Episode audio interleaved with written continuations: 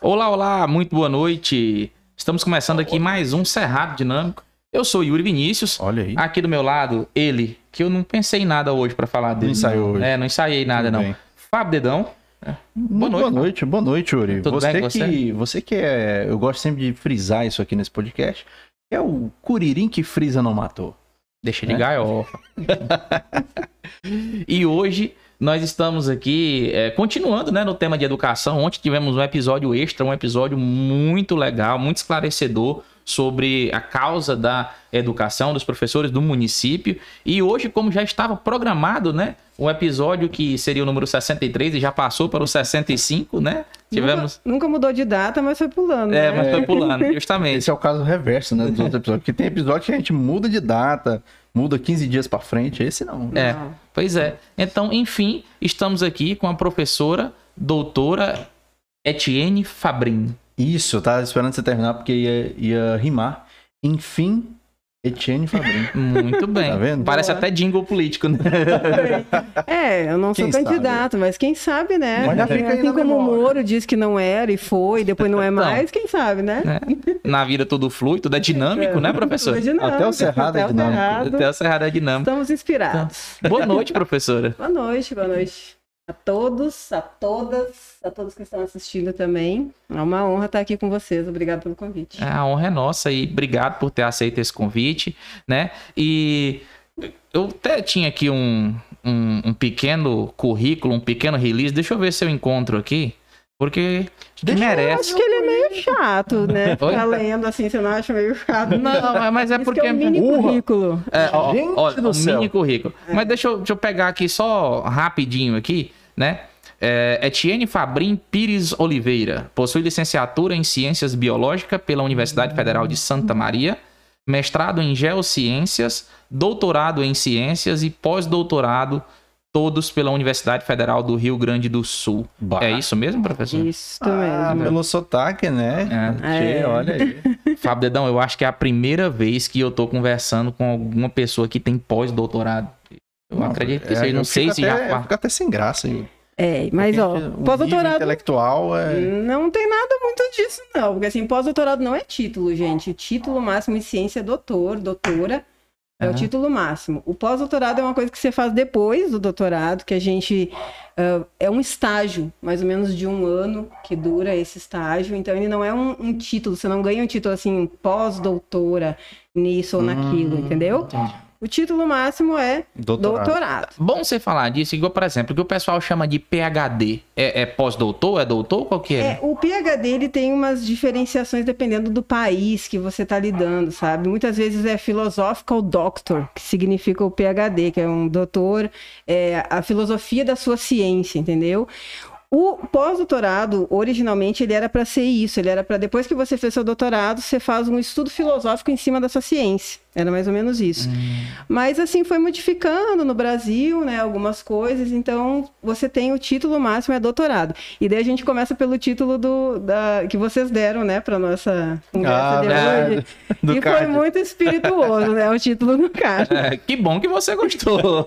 Tem, tem rendido esses negócios, né, Yuri? Esse- Tem, esse rendeu título. demais na minha comunidade acadêmica. Eu fiquei colocando lá o card e todo mundo gostei do título, gostei do título, gostei do título. Sinal que tá dando certo. Que olha bom, sinal que a gente tá, tá acertando nesse, nessas É, brincadeiras. A doutora que você não chama, né? É. Assim, um doutorado que você não chama. Mas é, eu acho assim, eu conheço, na, na universidade pública, a gente tem a maioria de professores são doutores. Né? São doutores e doutoras. Então, isso é uma trajetória, muito mais do que um título, gente, né? Assim, ah, é doutor, é doutor. Muito mais que isso, é uma trajetória. É uma trajetória na ciência. Então, para você ter esse título de doutorado, você passou a graduação, que pode ser quatro, cinco, até mais anos, né? Depois você passou no mestrado, que é dois anos, e depois você vai para o doutorado, que são quatro anos. É, é, essa, essa questão aí, é, é obrigatório esses requisitos? Você tem que fazer, sei lá, pós-graduação, mestrado, tem que cumprir todos ou você pode simplesmente ir lá pra frente? Não, a pós-graduação é tudo que vem depois da graduação. Então, Certo. assim, você, você faz pós-graduação, você tem ah, dois tipos de pós-gradua- de, de mestrado, por exemplo, que é o estricto senso e o lato senso. O estricto senso é aqueles cursos de dois anos, é que é o que eu fiz, por exemplo. E o lato senso são cursos que a gente chama de especialização, que no passado se chamava especialização, que é um curso de um ano e meio, mais ou menos.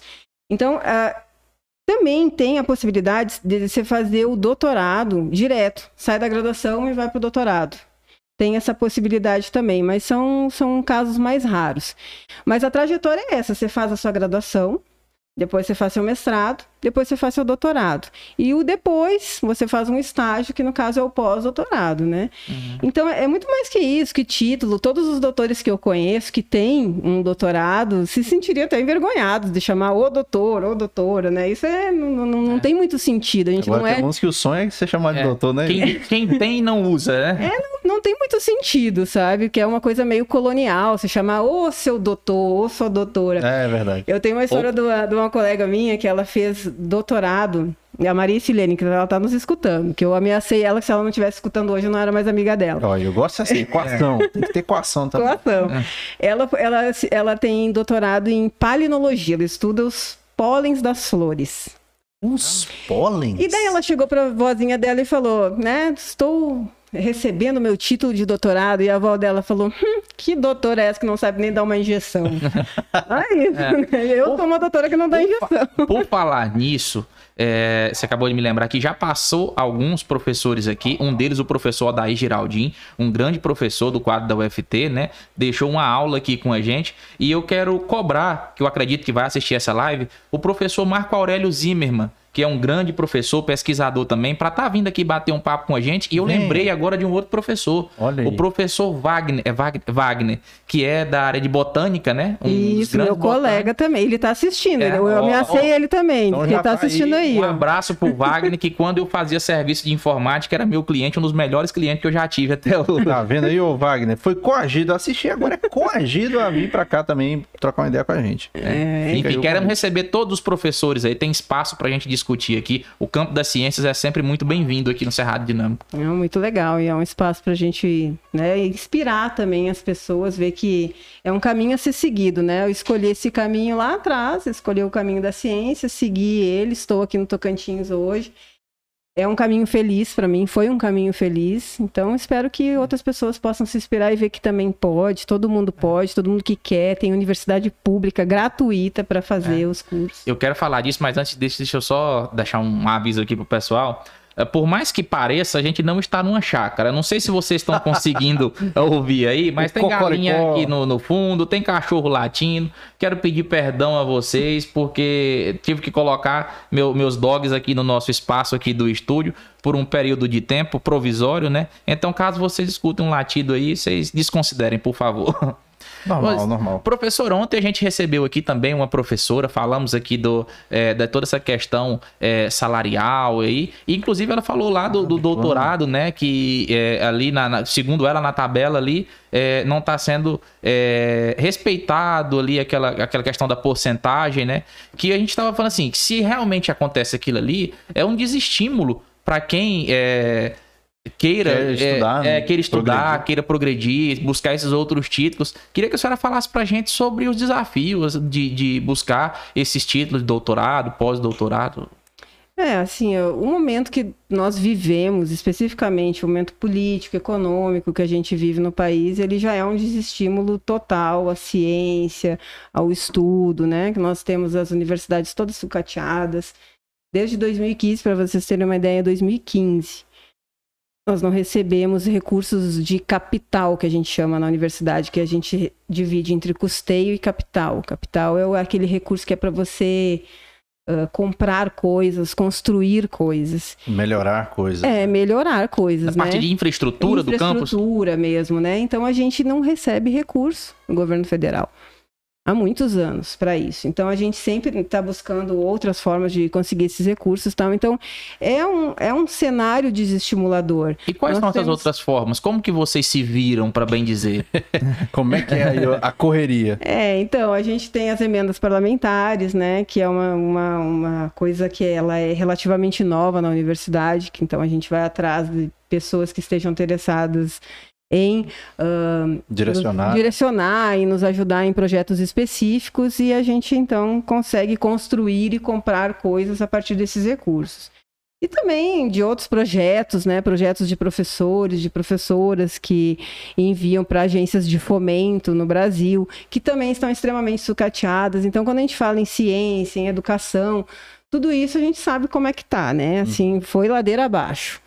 Né? Mas a gente tem que ter esperança. É cíclico. E se tem uma coisa que não tiram da gente é o conhecimento. Né? É então a gente. E ainda, assim, e ainda, mesmo em todo esse cenário, a gente sabe que a universidade é a oportunidade de mudança de vida das pessoas.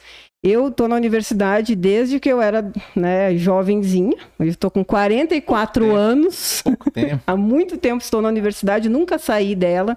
Então fiz graduação, fiz mestrado, doutorado pós-doutorado e depois entrei para ser professora. Então eu vejo esse modificar de vidas, vivencio isso no meu dia a dia há muitos anos.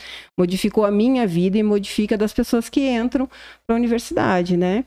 Que conseguem, que, que, que, que, enfim, que entram, que conseguem concluir os seus cursos. E é cíclico, né?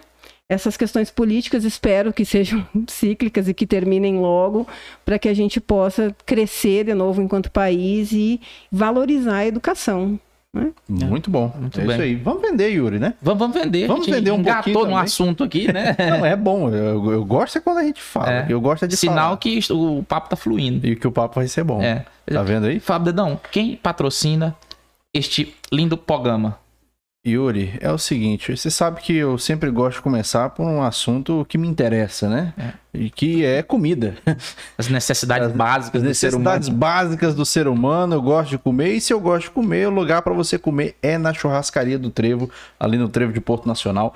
Você que não conhece, você que ainda não foi, não é possível que você não conheça a churrascaria do Trevo. Lá tem tudo que você precisa para se alimentar bem. Lá tem churrasco, tem pizza, tem comida japonesa. Não Muito falo mais bem, comer japonês, porque bem. isso aí pode ser uma indução ao estupro de japonês. Meu Deus, o, estu- o YouTube vai derrubar nós. E lá tem comida japonesa e tudo que você precisar pra comer tem lá na churrascaria do Trevo. Se você tá na dúvida do cardápio, tem um QR Code ali na tela, você aponta a câmera do seu celular e pega o cardápiozinho lá pra saber tudo que tem lá na churrascaria do Trevo, ali no Trevo de Porto Nacional. Muito bem. E você que não tá querendo sair de casa, você que tá com um pouco de preguiçinha, né?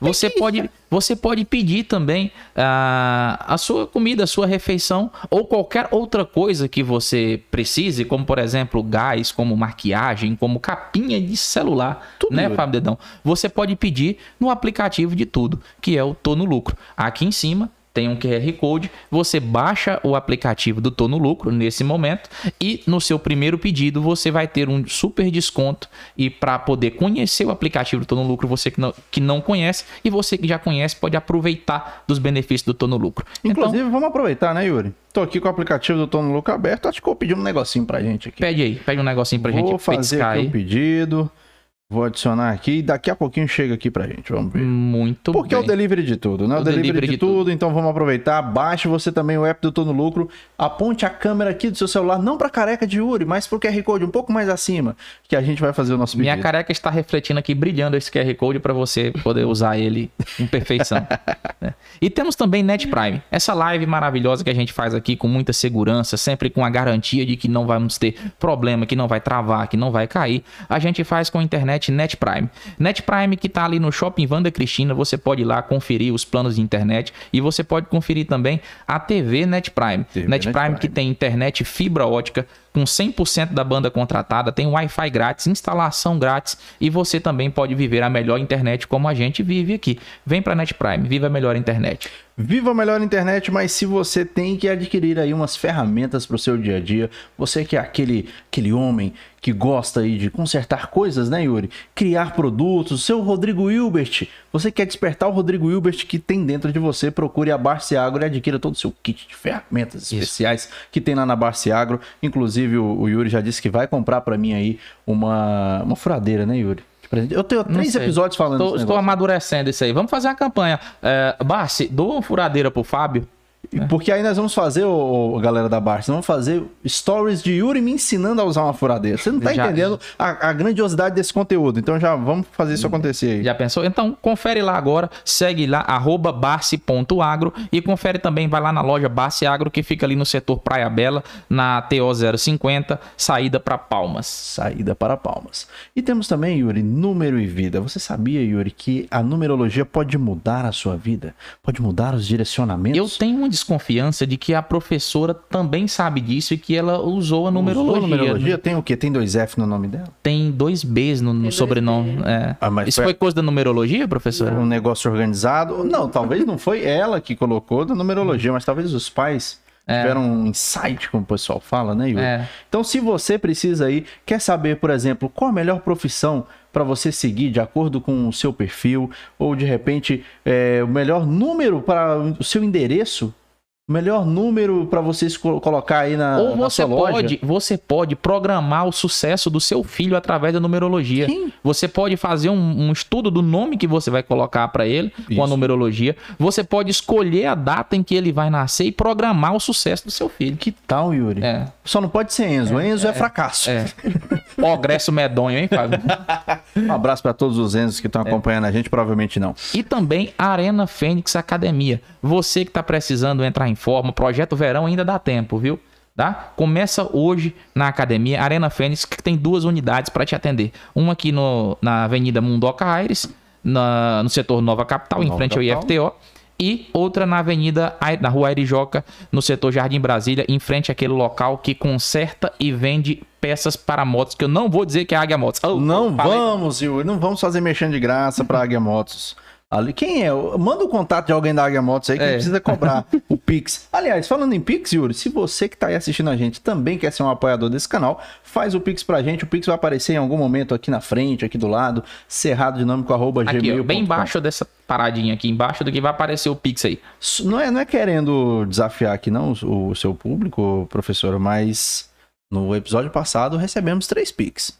Vamos ver como é que tá esse engajamento aí. Fábio, mas eu sou obrigado a falar, Ah. porque nós recebemos três Pix e um foi da Um nossa foi convidada. meu. Ah, um foi dela. Um foi dela. Então tá descontado, tá descontado. Vamos, Não, vamos não. mais um. Desconta vamos não. interar mais um. Desconta não. Mande Pix pra gente. Eu sei que tem muitas pessoas aí é, é, que tá, tem uns cincão aí, mete um Pix. Ó, e eu vou dizer para os próximos que vão passar aqui por esse programa, esse é o padrão de convidado que eu quero aqui. Convidado que faz Pix. que faz Pix, faz Pix direitinho aqui e ainda vem pra cá e ainda ajuda a gente a arrecadar mais Pix. Então faz um Pix aí pra gente, ajudar a pagar os boletos, a energia tá aí e o pessoal da Energisa não costuma perdoar não, eles cortam mesmo. Então dá essa força pra gente aí. Tá vendido, Yuri. Tá Estamos vendido, vendidos. tá vendido. Agora vamos voltar para o que interessa, que é a nossa convidada aqui. Justamente. Professor, agora você, pelo que eu vi, é do Rio Grande do Sul, Bah. né? Sou. É. E como é que surge o Tocantins na sua vida? Como é que você vem parar aqui? Muito ah, longe. eu hein? adoro essa história. Eu amo ela. Eu estava fazendo doutorado, no primeiro ano do meu doutorado, e eu vim fazer uma atividade de campo, porque eu sou bióloga. Em que ano isso? Foi 2004. Tá Ah, adiando. 2004. Um tempo aí. Ah, não, mas eu- é, é interessante o ano também, porque estava na federalização da UFT. Foi quando Ah. a UFT estava se transformando em Universidade Federal. Estava saindo da Unitins, né? Que parte da Unitins virou a UFT, né? E eu vim para cá fazer uma atividade de campo, porque eu sou bióloga, mas eu estava no, no meu mestrado, Tá, na mas verdade. peraí, você veio pra cá pra uma atividade Doutorado. de campo. Mas como que surge o Tocantins? Do nada, assim, vê alguma coisa assim, você não, falou, mas- toca. não, não, mas é- é- Calma, calma, Yuri. Ah, você vai Ô, chegar. Yuri. Calma, Tá chegarei parecendo lá. minha tia assistindo o filme. Aí aparece o personagem. Ele vai morrer no Ele final. vai morrer. Ele vai morrer. Me fala- ele Dando vai morrer. spoiler já, calma. Vamos lá, vamos navegar. Então é assim, o Tocantins, caso vocês não saibam, é um dos, dos estados brasileiros mais famosos na paleontologia, que é a, a minha área de especialidade. Sério? Sim, do mundo inteiro. Aqui nós temos uma floresta petrificada lá no norte do Tocantins, que é ali na região de Filadélfia, faz divisa com Maranhão. Que legal. Vocês já ouviram falar disso? Eu Monumento- acho que eu ouvi alguma coisa a respeito, mas eu não sei, que nós queremos aprofundar nesse assunto. É o Monumento saber. Natural das Árvores Fossilizadas do Tocantins. É uma extensa área geográfica que tem muito e muito, muito, muito fóssil da minha especialidade, porque eu sou bióloga, mas daí eu fui para o meu mestrado em paleontologia, né, nas geociências, daí dentro da geociência você vai para paleontologia, que é diferente da arqueologia, gente, que sempre tem uma confusão. Eu já assim, ia ah, falar, e é, dinossauro? Ah, não, é os dinossauros. A minha parte é dinossauro, é planta, são animais e plantas que viveram num passado remoto. A arqueologia é uma. Ela, é- antigamente ela era uma área da história, hoje ela já é um curso de graduação, inclusive, que é, estuda as comunidades humanas do passado. Então, assim, ponta de Ah, flecha, quando fala sobre caverna, ah, ah, Como- desenhos como rupestres. É, isso é. Múmia. Isso, múmia, tudo isso, quando envolve o humano, é da arqueologia. Que era uma parte da história, e daí agora, né, nós Ah, temos... separou? É, porque tem curso de graduação em de arqueologia Eles específico. divorciaram.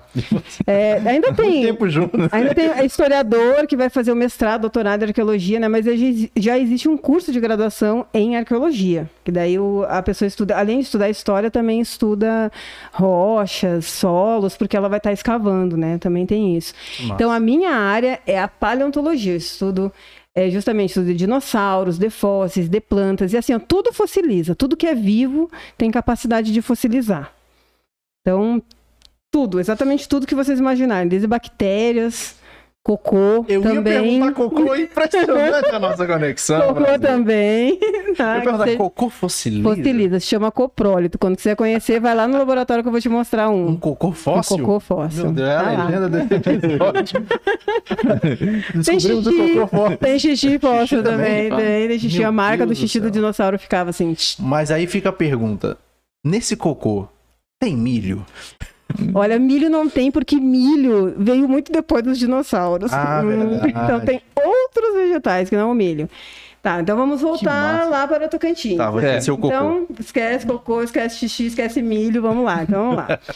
Então eu tava, vi- eu vim para cá em 2004 para fazer uma atividade de campo, para fazer uma coleta para o meu doutorado. Vim justamente para esse para esse local geográfico que eu falei, que é lá o Monumento Natural das Árvores Fossilizadas, que fica na- em Filadélfia. E eu vim sozinha, na época era uma menina, tal, vinte e poucos anos, vim e apaixonei pelo Tocantins. Vem de Fiquei busão. uma semana, eu vim de avião, Ah, e deu até Palmas. Em Palmas, aí uma pessoa me encontrou, que era do o superintendente do DNPM, que é o, o departamento que, que lida com essa produção mineral, que os fósseis fazem parte dessa, desse, desse setor. E ele foi comigo. Nós fomos juntos até o local do campo e eu fiz o campo. Ficamos uma semana fazendo atividades de campo nessa região. E, te- e quando eu voltei, eu já voltei dizendo o seguinte: eu vou morar lá. É tipo assim, eu vou, mas eu volto. Não, Tipo assim, tô, eu tô... Não, mas você tava aqui. Eu digo assim, Ah, Eu tava, não, eu tava, eu sa- saí daqui, eu fiz uma atividade de campo uma semana e voltei pro Rio Grande do Sul Hum. para terminar meu doutorado. Se eu vou morar aqui, vou morar no Tocantins, porque eu nunca tinha vindo pro norte, eu tinha ido no Nordeste, nunca tinha vindo pro norte. E aqui foi assim paixão à primeira vista, realmente. Eu não caí de paraquedas aqui. Eu vim porque eu quis. Tá faltando paraquedista nesse É, não sou paraquedista, eu realmente eu vim com o objetivo. E daí o que, que aconteceu? Isso foi 2004. Daí o meu doutorado foi, correu, quatro anos, 2008 terminei o doutorado. Qual era o primeiro concurso que estava aberto? UFT. O FT, de Porto Nacional. Foi o primeiro e único concurso que eu fiz. E vim Fez, embora. Passou... De mala e cuia, né? E filha. Tinha uma filha na época, vim de mala, cuia, filha. E vim para Porto Nacional. E aqui eu estou, então, há 13 anos. Já fazem 13 anos. E, e assim, o Tocantins, eu não sei por que que não me deram o título de cidadã Nunca ganhou? portuense. Ah. Não sei, cara. Atenção, vereadores. Câmara de Vereador de Porto Nacional, né? vamos trabalhar essa Agora ideia. vai acontecer Eu isso que aí. uma oferecida, estou aí me oferecendo, gente. Eu recebi o alerta aqui, nosso pedido já está em produção. Olha Já está em maravilha. produção, muito bem. Muito É bem. porque eu não tô no lucro assim, né? Você acompanha toda a produção, você- ainda tem um bibip lá pra chegar. Tem todo um processo e tudo você fica recebendo pelo celular. É. É, coisa cômoda demais. Então. Mas engraçado esse negócio, cara. Então, professor, e aí você veio pra cá, aí você veio da, dar aula em quais cursos? Porque aqui tem o curso de biologia, né? E você dar aula em outros cursos também, não? É, quando eu vim para o campus de Porto Nacional, nós tínhamos ah, quatro cursos de graduação que se desmembravam em quatro, cinco, seis, em sete, mais ou menos, porque tem as licenciaturas e bacharelados, né? Diferentes também, habilitações dos cursos. Como é que Então, funciona esse negócio? Qual é a diferença desse negócio de licenciatura, bacharelado? Licenciatura e formação de professor. Hum. Você Você forma professores. Não que você só pode dar aula. Né? Assim, e o só pode dar aula é muita coisa também. Né? o que, que você faz? Você é só professora? Sim. Não, eu não tô falando isso como demérito, longe de mim, mas É, assim, tipo eu tô- assim- estou restringindo a atuação. Não, não, não é. res- Em, alguns, em algumas, algumas profissões, sim, é restrito, mas na biologia, por exemplo, que é a minha área, eu vim para o curso de biologia, né, de Uhum. ciências biológicas.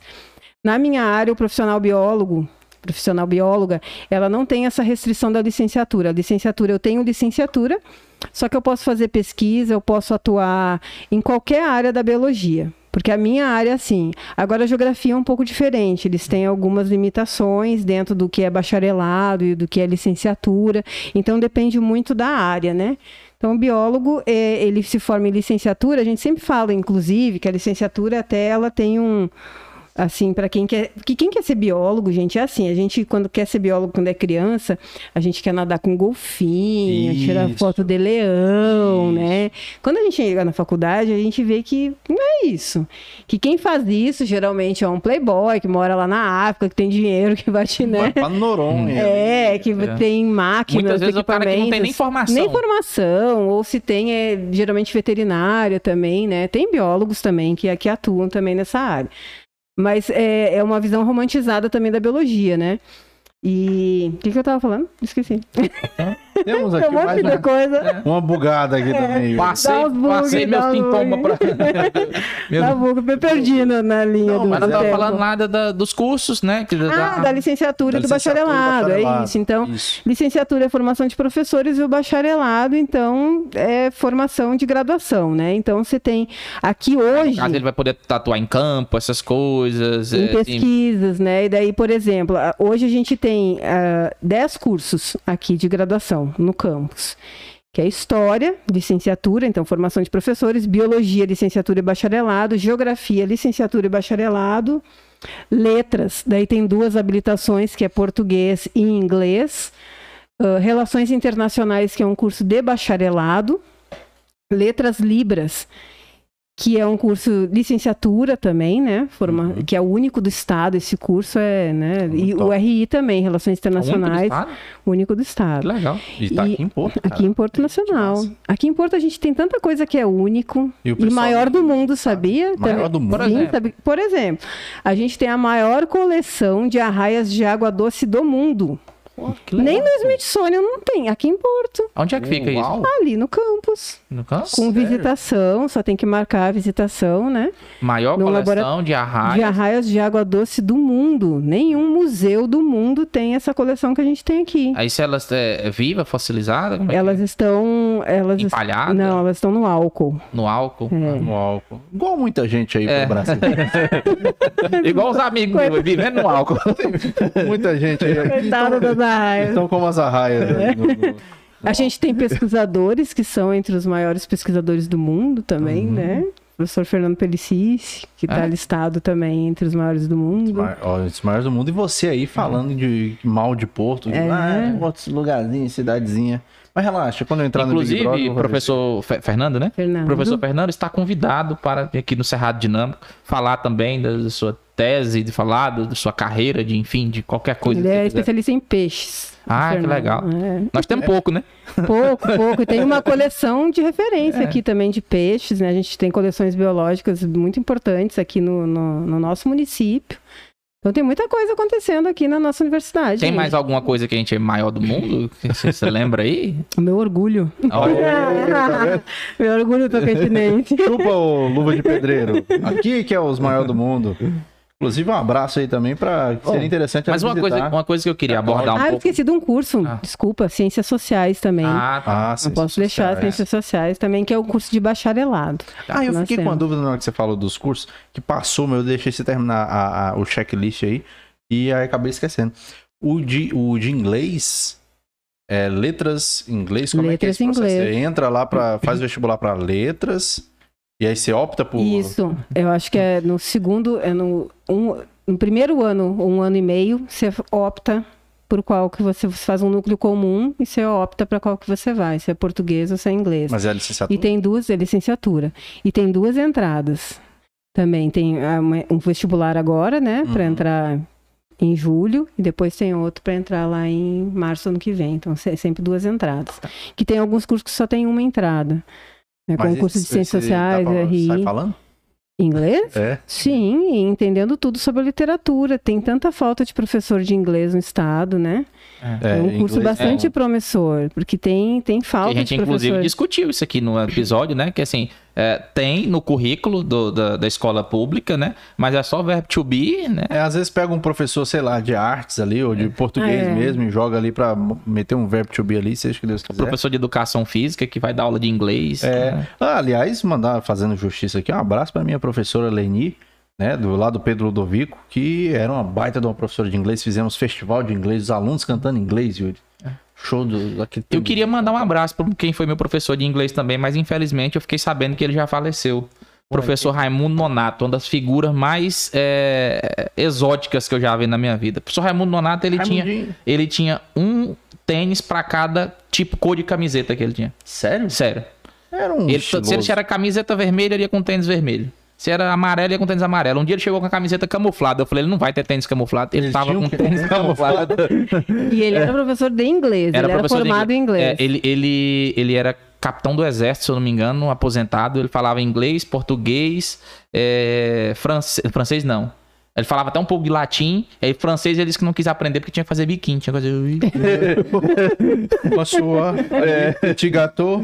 É, outra figura mais exótica que eu conheci, mas enfim, quem tá estiver assistindo aí, que foi aluno do professor Raimundo Nonato, lá no, no Sem Félix Camoa, deixa aí, eu fui aluno do Nonato.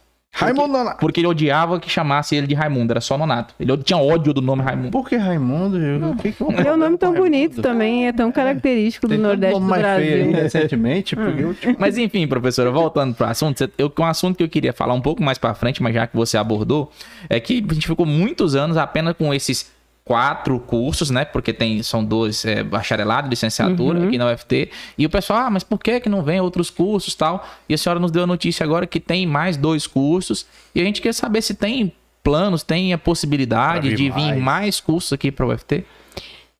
Os planos e a vontade sempre tem, mas você sabe que a gente está num momento, não é de expansão, um momento de retração, de né? retração. né? É, a gente, o que a gente tem sofrido nos últimos anos é uma retração total, né? Mas a gente tem os planos, tem as discussões, já foram feitas discussões também no passado, né? Sobre quais tipos de cursos que nós poderíamos trazer, qual é a vocação da cidade também. Isso a gente já fez no passado está retomando agora também essa discussão é, nos colegiados, não de novos cursos, mas de adaptação dos nossos cursos, o que, que a gente pode oferecer a mais para para a cidade, para o estado, que quando a gente fala numa universidade federal, a gente atende um público que é tocantinense, que é portuense, mas também a gente tem alunos de São Paulo, do Rio de Janeiro, muitas vezes até do exterior, né? Então é uma Sério? universidade ampla, sim. Tem alunos de fora que vêm? Sim, e tem pesquisadores também, muito pesquisador ah. de fora. Teve, teve uma, um, uma expedição que eu fiz que eu trouxe um egípcio para cá. Sério, um egípcio? O egípcio foi lá pro monumento junto com a gente. O Raitan, um abraço no, para o Raitan. As árvores fossilizadas? É, foi. O Raitan foi para lá. Ele nunca tinha visto uma cachoeira na vida. Ah, não, é, mas não. Só ó, tem uma cachoeira ó, ó, no Egito. Ó a xenofobia. Ah, mas no Egito também, deserto Não, tal, o Egito, né? é, o Egito é maravilhoso, mas tem outras, né? tem outras coisas, né, no Egito. Não essa grande quantidade de cachoeira que a gente tem aqui, por exemplo. Ele falava que ele tinha uma cachoeira só no, no Nilo ainda, que é quando ah, o Nilo ah, é, desembocava, é, fazia uma cachoeirinha. Assim. Mas assim, não pode nem criticar o fato do Fábio ter esse preconceito, porque quando a gente bota no Google Egito, só mostra deserto, não mostra cachoeira. É, tem bastante deserto. Não, se bem que eu vi um filme essa semana que tinha muita natureza, que era o Morte no Nilo. É. Tem, tem muita natureza. Tem uma parte que é deserto e uma parte, que, é, que é bem verde, verdejante. Legal, é, né? é. tem uma parte do Oriente Médio. Toda ali uma, tem uma partezinha que a gente acha que é tudo seco, mas não é. Não é, é não. igual o pessoal do, do, não, não vou dizer Pode que falar. você faz parte disso. Mas é, muita gente do, do sul, sul, que acha que aqui também é. Só tem é indígena. Só índio, é capim. É, é onça, que bom onça. se tivesse só indígena também. Eu ia cá também. E eu que bom que hoje... tem muitos indígenas aqui, inclusive na universidade. Tem muito indígena. Muito indígena. Muito também, né? indígena. Foi, a, foi a primeira universidade com cotas para indígena eu, do Brasil. Eu fui aluno do curso de história aqui, né? Não concluí, fiquei só no primeiro período e eu tinha um oh, colega poxa. que era índio. É, tem muitos indígenas. Hoje a gente está com, uma, com bastante mulheres e homens indígenas aqui no nosso campus que acessaram a nossa universidade. E, e assim, a nossa universidade ela é indígena, ela está num território indígena. O Brasil é terra indígena. Então é muito, muito bom que a gente é. tenha os indígenas com a gente. Inclusive, vou deixar um convite, eu vou fazer agora, e ia fazer depois. Amanhã, deixa eu só pegar aqui para pegar direitinho. Enquanto você pega aí, pega aí, falando em povos indígenas, nós recebemos aqui o professor Adair Geraldin, que é antropólogo e tem um trabalho extenso com a, a comunidade indígena e falou aqui muito sobre cultura indígena, falou sobre o trabalho que ele, ele desenvolve. E você que está nos assistindo está convidado para, quando terminar esse episódio, assistir com o professor Adair Geraldin Sim. e todos os outros que a gente tem aqui. Muito bem. Aqui eu vou deixar um convite ao quinto seminário acadêmico indígena, culturas, culturas e resistência dos povos do Cerrado. A programação começa amanhã às 8 horas. Vai ter oficina de línguas, pintura corporal, corrida de tora, palestra, conferência com os próprios indígenas. E é um evento que está sendo organizado pelos estudantes indígenas com a colaboração também do meu querido, do meu querido amigo, professor André Demarque, que é um professor Legal. também que trabalha com os indígenas. Vai ser aonde? Os... Na UFT, Na ali no campus. Né? Todos convidados. A partir das 8 já tem programação. Já cola lá, Muito galera, bem. que vai ser massa. Show de bola. Agora a senhora estava falando aí do, do, dos cursos, né? É, desses planos que você falou aí, que é o estudo e tal, tem algum que você já pode adiantar, a intenção que foi feita nesse estudo aí? Pra, pra Na verdade, pra... assim, tem no passado, né, que a gente já tinha feito algumas propostas. Quando nós tivemos a expansão da universidade ali entre 2015, que eram uh, antes de 2015, 2010 a 2000, foi quando eu cheguei, 2009 até 2014, nós vivemos um momento muito bom na universidade, que foi um momento de expansão, um momento que que as bolsas, né? Nós tínhamos bolsas para os estudantes, nós tínhamos recursos na universidade para fazer atividade de campo, para fazer o ensino, a pesquisa, a extensão, porque assim, a universidade pública, gente, ela não é só ensino.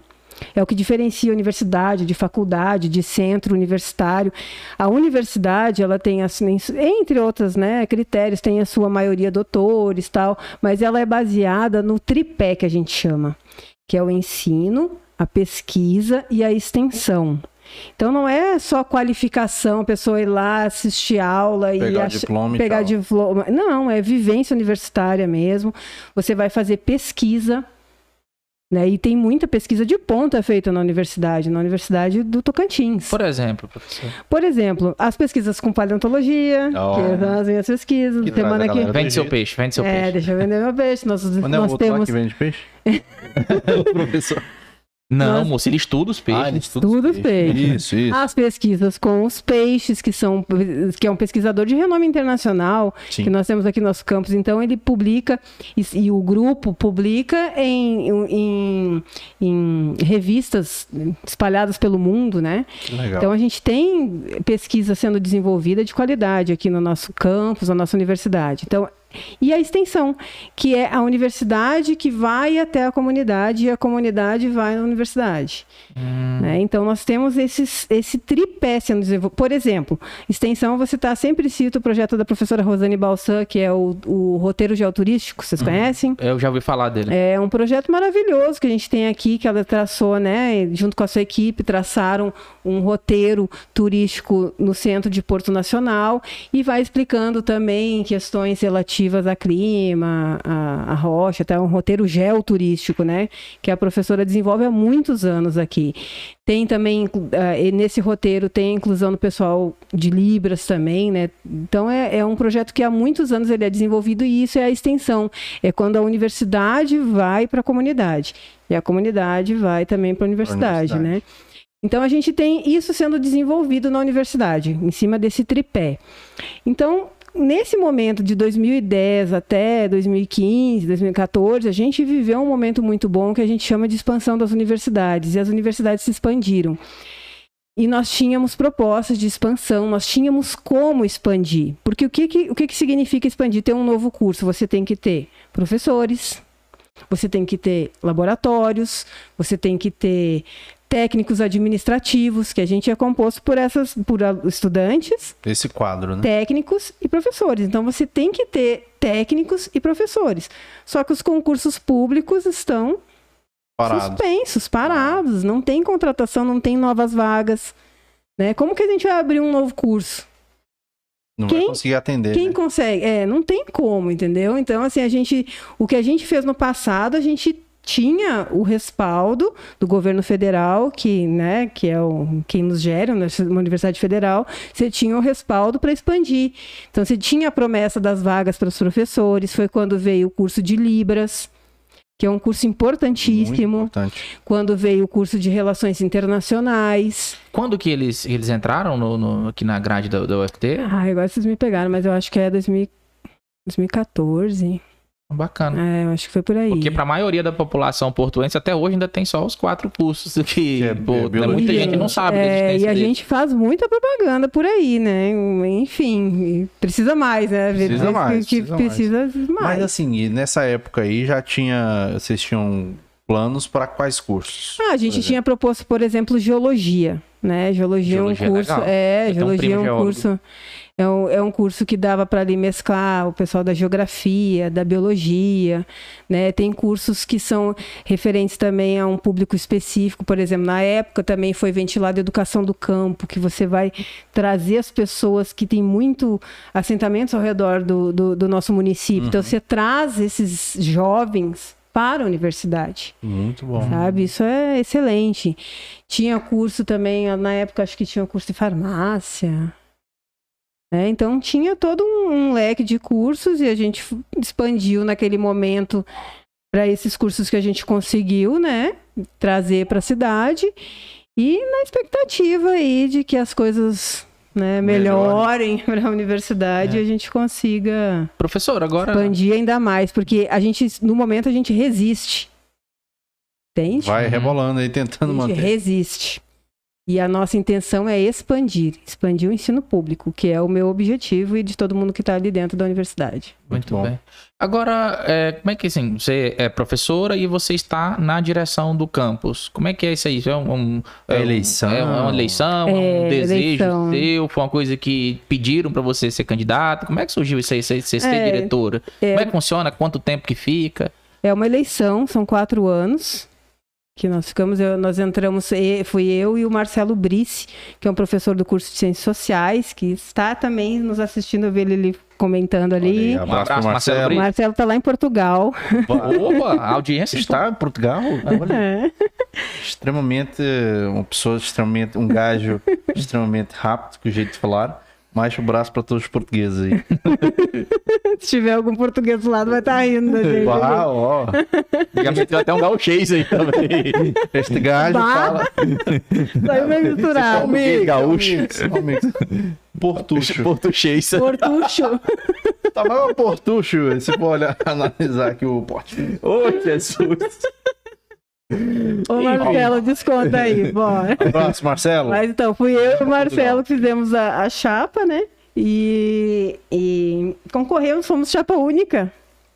Ah, que Só bom. nós, né? Concorremos. E não, sempre é complicado, porque a universidade, a universidade ela é um universo. Né? Ela é, é na minha época a gente dizia que era uma mãe. Só que a mãe a gente sabe como é que é também, né? Aqui. Então é um lugar que as pessoas se sentem à vontade para ser quem elas são. Então você pode falar o que você quer também, né? Sim. Dentro dos termos, óbvio, né? Claro. Dentro É um de- microcosmo, termos, né? né? É um microcosmo, assim, que você vai, você é acolhido da maneira como você é. Então sempre tem muito embaixo na universidade, né? Isso se fala muito que o pessoal da universidade está sempre, né, Tretando. tretando, e isso é normal e isso é salutar. Porque eu aprendi com uma professora, logo que eu entrei na UFT, que toda unanimidade é burra. De fato. Justamente. O que é unânime, pode saber que o pessoal nem tava dando bola que você tava falando. E a academia é pra isso, né? É pra É, pra- discutir é forma- é formação, né? Então, assim, nunca é tranquilo. nunca Sempre é. tem treta, Sempre tem uma coisinha A ali. gente pode até analisar por outro lado a sua frase, né, Yuri? Que aqui também treta rende. É, Só que dessa vez rende conhecimento. Tá então, vendo? Rende audiência? Rende audiência, mas rende Então. conhecimento também. é desse jeito. É, e daí a gente passa quatro anos, fomos eleitos, passamos quatro anos. O Marcelo agora está numa formação e eu estou junto com a professora Marisa agora. Então eu fico na direção e a professora Marisa, que é do curso de letras, está na vice-direção. Né? Ela substitui nos momentos que eu tenho um afastamento, alguma né, férias, essas situações. E também a gente discute muito as nossas ações dentro da universidade. Daí a, a, o diretor, a diretora tem a possibilidade de se afastar de sala de aula. O que é bom, o que é ruim. Bom porque você dá oportunidade para outra pessoa assumir a disciplina como professor substituto, então você faz um movimento ali de pessoas, né, dentro da universidade, com os estudantes. Mas é ruim que a gente sente saudade. Eu tô morrendo de saudade da sala de aula. É interessante, porque eu tenho vontade de perguntar isso para um professor universitário, porque é melhor dar aula para pessoas já mais velhas? Porque... É, a, gente, a gente ouve bastante isso, né, Fábio? É interessante sua pergunta, porque a gente fala assim: ah, tem vontade de ser professor? Fala, só vou ser professor se for de faculdade. É, ouve bastante. É mais fácil, é um negócio mais tranquilo. Oh, é fácil, talvez fácil seja uma palavra. É, fácil, fácil nunca é, né? Mas é assim. É, eu acho que é da pessoa, eu vou dizer de mim, né? Eu, Etienne, o que, que eu prefiro, já que a pergunta foi essa, Sim. né? Então, eu sou formada em licenciatura e eu dei aula na minha graduação. No final da graduação, você vai e te colocam na escola. E eu dei aula pro sexto ano. E é uma coisa que, olha, vou te contar que não é mole. Ah, sexto ano é o quê? Uns do... Não. Sexto ano. É... Sexto ano é quinta série, é 10 para 11 anos. 10 para 11 anos. Eles estão mudando, tanto que tem até uma formaturazinha, assim, do quinto pro sexto. Parece aliás, que vira uma chave na cabeça. Aliás, pelo menos na minha época era 10 para 11 anos. Não sei hoje em dia. É, hoje tá um negócio que a gente não sabe se o sexto ano é a quinta série, a quarta, a sexta. É. Não, o sexto ano é a quinta série. É a quinta série. É, mas na minha época que eu, que eu dava aula não tinha 9, tinha 8, né? É, 8. 8. Então era o sexto, sexta série. Era sexta sexta série mesmo. É, é 12 Gente anos, do geralmente. Céu. É 12 anos. Uma é, 12 coisa anos. complicadíssima. Eu disse, olha onde eu me meti. Agora eu vou te rebater, vou te rebater. 12 aqui. anos, na você puberdade. Acha que isso aí é treta? Você acha que isso aí é treta? Agora imagine você pegar para dar aula de informática para crianças de 4 a 5 anos é de impossível. idade. Onde crianças, Etienne, sobem na mesa, pegam o mouse, toram o mouse com o dente, boca. batem o teclado no coleguinha. Mas isso, isso era no passado, Fábio. Hoje em dia são as crianças de 4 para 5 anos que dão aula de informática é, pros pais. É verdade. Eu, eu, não entendo. Na época eu me, me enfiei num negócio desse no município. Que foi um o menino hoje em dia pega um celular, ele olha ah. tudo, ele bota a senha, entra no YouTube. Ele hackeia o Instagram seu e posta lá que tá é. vendendo, o seu amigo tá vendendo ele, coisas. Ele coloca lá no Free Fire ou no Mundo Bita sozinho. É, não, eu tenho uma de quatro anos que ela faz coisas que eu não sei. Não sei como é que ela fez, mas ela faz. Esses meninos já estão vindo informatizados, né? É. Só que eles já fazem. Já vem um... os meninos. Eles já fazem um download lá no, no do cordão umbilical da, é. da mãe ali e tal. Já... Provável. Eles já vêm com um software pré-instalado de fábrica.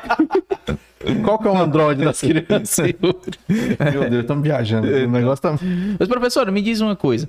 A, a UFT tem um prédio ali no centro, né? Que às vezes passa um pouco despercebido. A gente passa ali pro centro sempre numa correria, né? E o que que funciona naquele prédio ali? Como é que, como é que, que rola ali? Que é o chamado UFT ali, Centro. É, né? o UFT Centro. Aquilo ali é, é uma história legal também. que é, Aquele ali é um prédio histórico de Porto Nacional, do Tocantins do Brasil, né? Ele foi, ah, durante muitos anos, foi a casa do estudante do norte goiano, que é. se chamava Senog. Senog. Hum, o pessoal das antigas aí sempre fala desse negócio da Senog. É, e durante os tempos da ditadura, né, foram feitas diversos tipos de resistência mesmo nesse prédio. Né? Era um polo ali de segurança do pessoal. É, de, de, discussão porque é um polo de estudante, né? Então, estudante sempre é resistência, né? Os jovens têm a resistência na veia. E então é um prédio histórico, ele era da UFG, ele foi doado para o UFT. E durante muito tempo ele permaneceu fechado, né? A gente não tinha recursos para fazer a manutenção daquele prédio, ele permaneceu fechado. E foi o ano de. A, gente se confunde na pandemia, né? 2020, é, 2021 é bagunçado. Acho que foi em 2021 nós recebemos emendas parlamentares do deputado Vicentinho Júnior e nós conseguimos finalizar. Finalizar, finalizar não, assim, mas né, está dá um grau, deu um, deu um, pra, é, em tá, né? colocou em funcionamento e está tá muito bom. E nós discutimos, ele já tinha em 2008 ele já tinha recebido esse prédio, ele já tinha recebido uma função na UFT, né? Porque tudo é discutido, tudo é discutido em conselhos, e o conselho tinha discutido que lá seria o CPEC, que é o Centro de Pós-Graduação, Extensão e Cultura. Então é um local que é para extensão e cultura, justamente porque ele está ali no centro. Uhum é para ter esse contato mais ativo com a sociedade portuense, né? Então ali o que, que a gente tem? A gente para fazer essa manutenção desse prédio, a gente está com um convênio com a Prefeitura Municipal também. Está funcionando a Secretaria de Cultura ali. Ah, tá Também. funcionando lá? Também funciona ali a Secretaria de Cultura. E os outros espaços funcionam alguns espaços da UFT, como, por exemplo, um observatório de políticas educacionais, que é do professor Adão, o, que coordena, né? O professor Adão que coordena. Ah, o Instituto Padre Josimo, que quem coordena é o professor Eliseu. Ah, o- nós temos um acervo maravilhoso. Professor Eliseu, do cabelinho. Isso, Professor, músico. Tá com- é, é, porque eu não lembrei o sobrenome dele agora. É, Eliseu, que é, Eliseu Lira. é, Eliseu Lira. É. Professor Eliseu, se você estiver assistindo também, tá convidado para vir aqui. Venha. Faz muito Eliseu. tempo que a gente quer também o professor Eliseu aqui. Professor Eliseu, o Célio Pedreira, o outro que eu esqueci o nome dele lá, que, eu, que faz o. a- a- acho que é Mestre André, a banda. Uhum, Isso. a banda Mestre André. É, Mestre André ou Mestre Adelino? Mestre Ah, André. É da prefeitura, a, André. a banda. É. É. Mestre André. É isso a banda do né? Eliseu, é, Mestre André.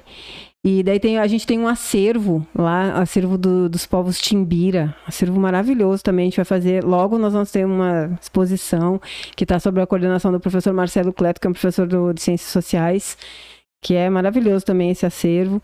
E daí a gente tem o SECLA funcionando lá, que é o curso de línguas, gratuito.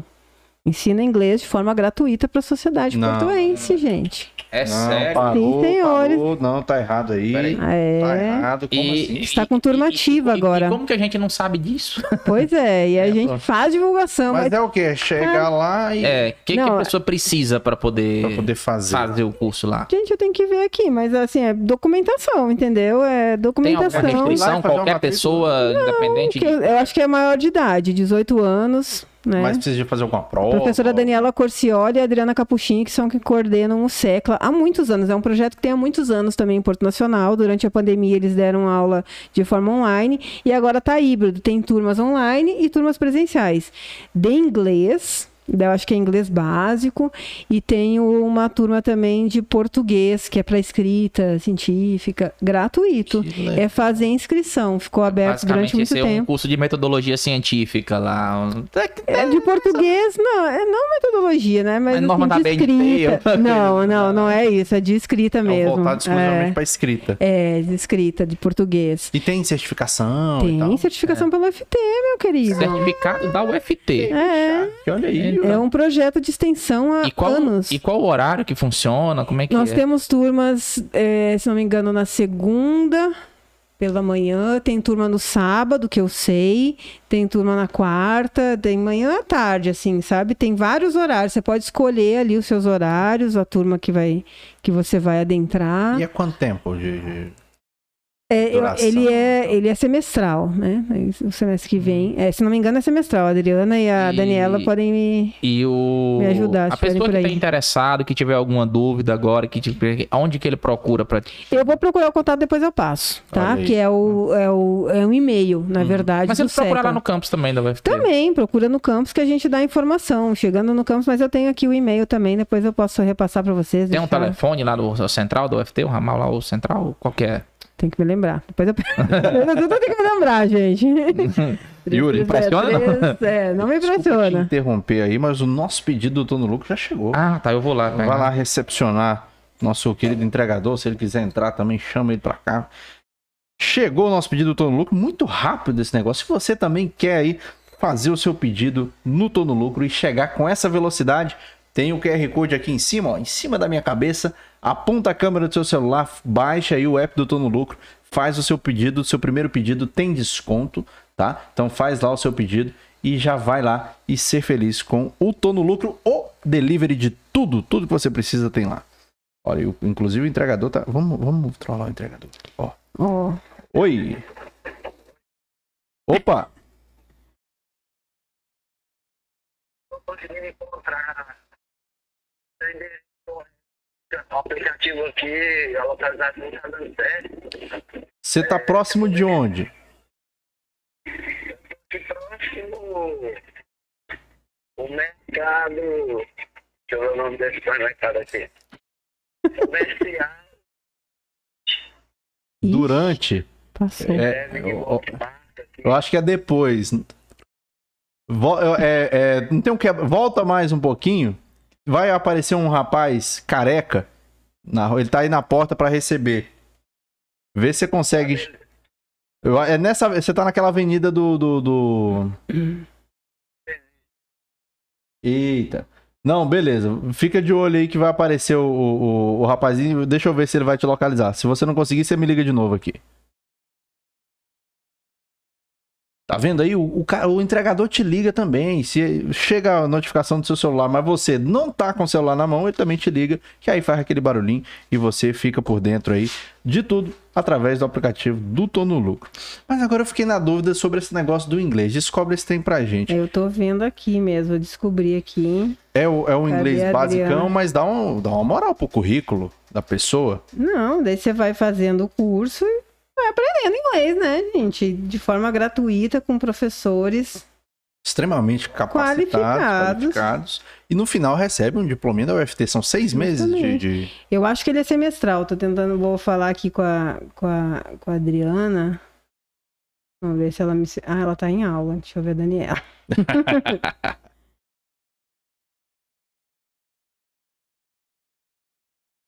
Mas é, gente, a gente tem muita, muita coisa na UFT acontecendo. Engraçado é que às vezes a- o pessoal não, não- não se atenta a esse negócio.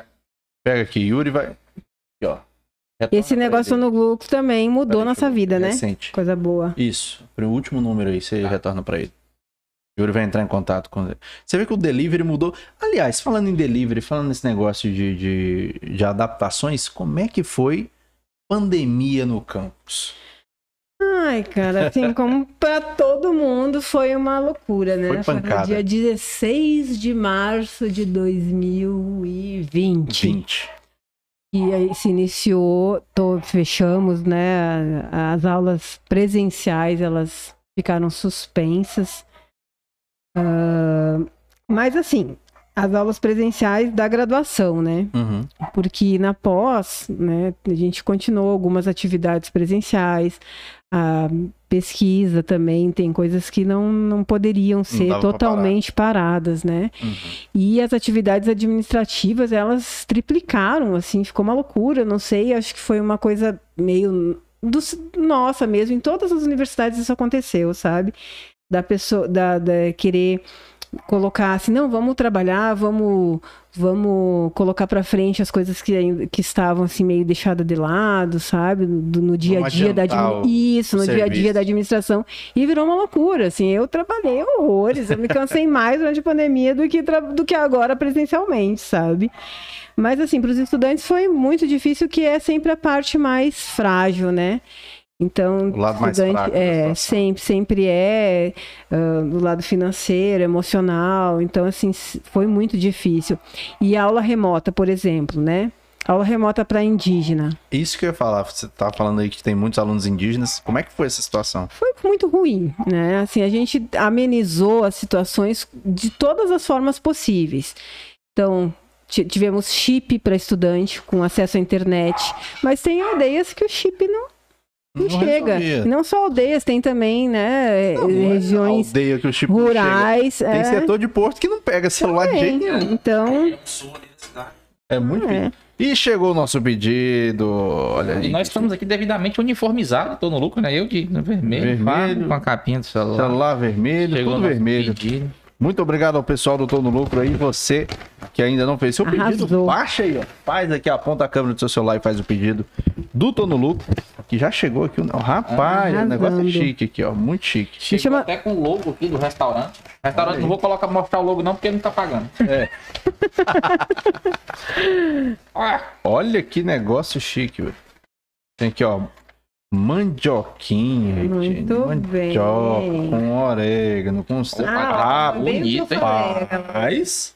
é que nem tá aquelas bonito. picanhas. Diferenciado o Tá negócio aqui, aqui, ó. Negócio diferenciado. Obrigada. Aqui a gente não, não- Se depender do Tô no lucro, nós não passa miséria, não, Yuri. vai também. Vamos tô, ficar aqui e terminar o episódio de buchinho cheio, né? Não, buchinche eu já tô, na verdade. Aceita um suco, um refri, uma Não, eu quero cerveja. só... Ups, não fala isso, não. Estou na água, tá tudo bem, tudo sob controle. Vai dar certo. Mas a regra número um do Cerrado Dinâmico.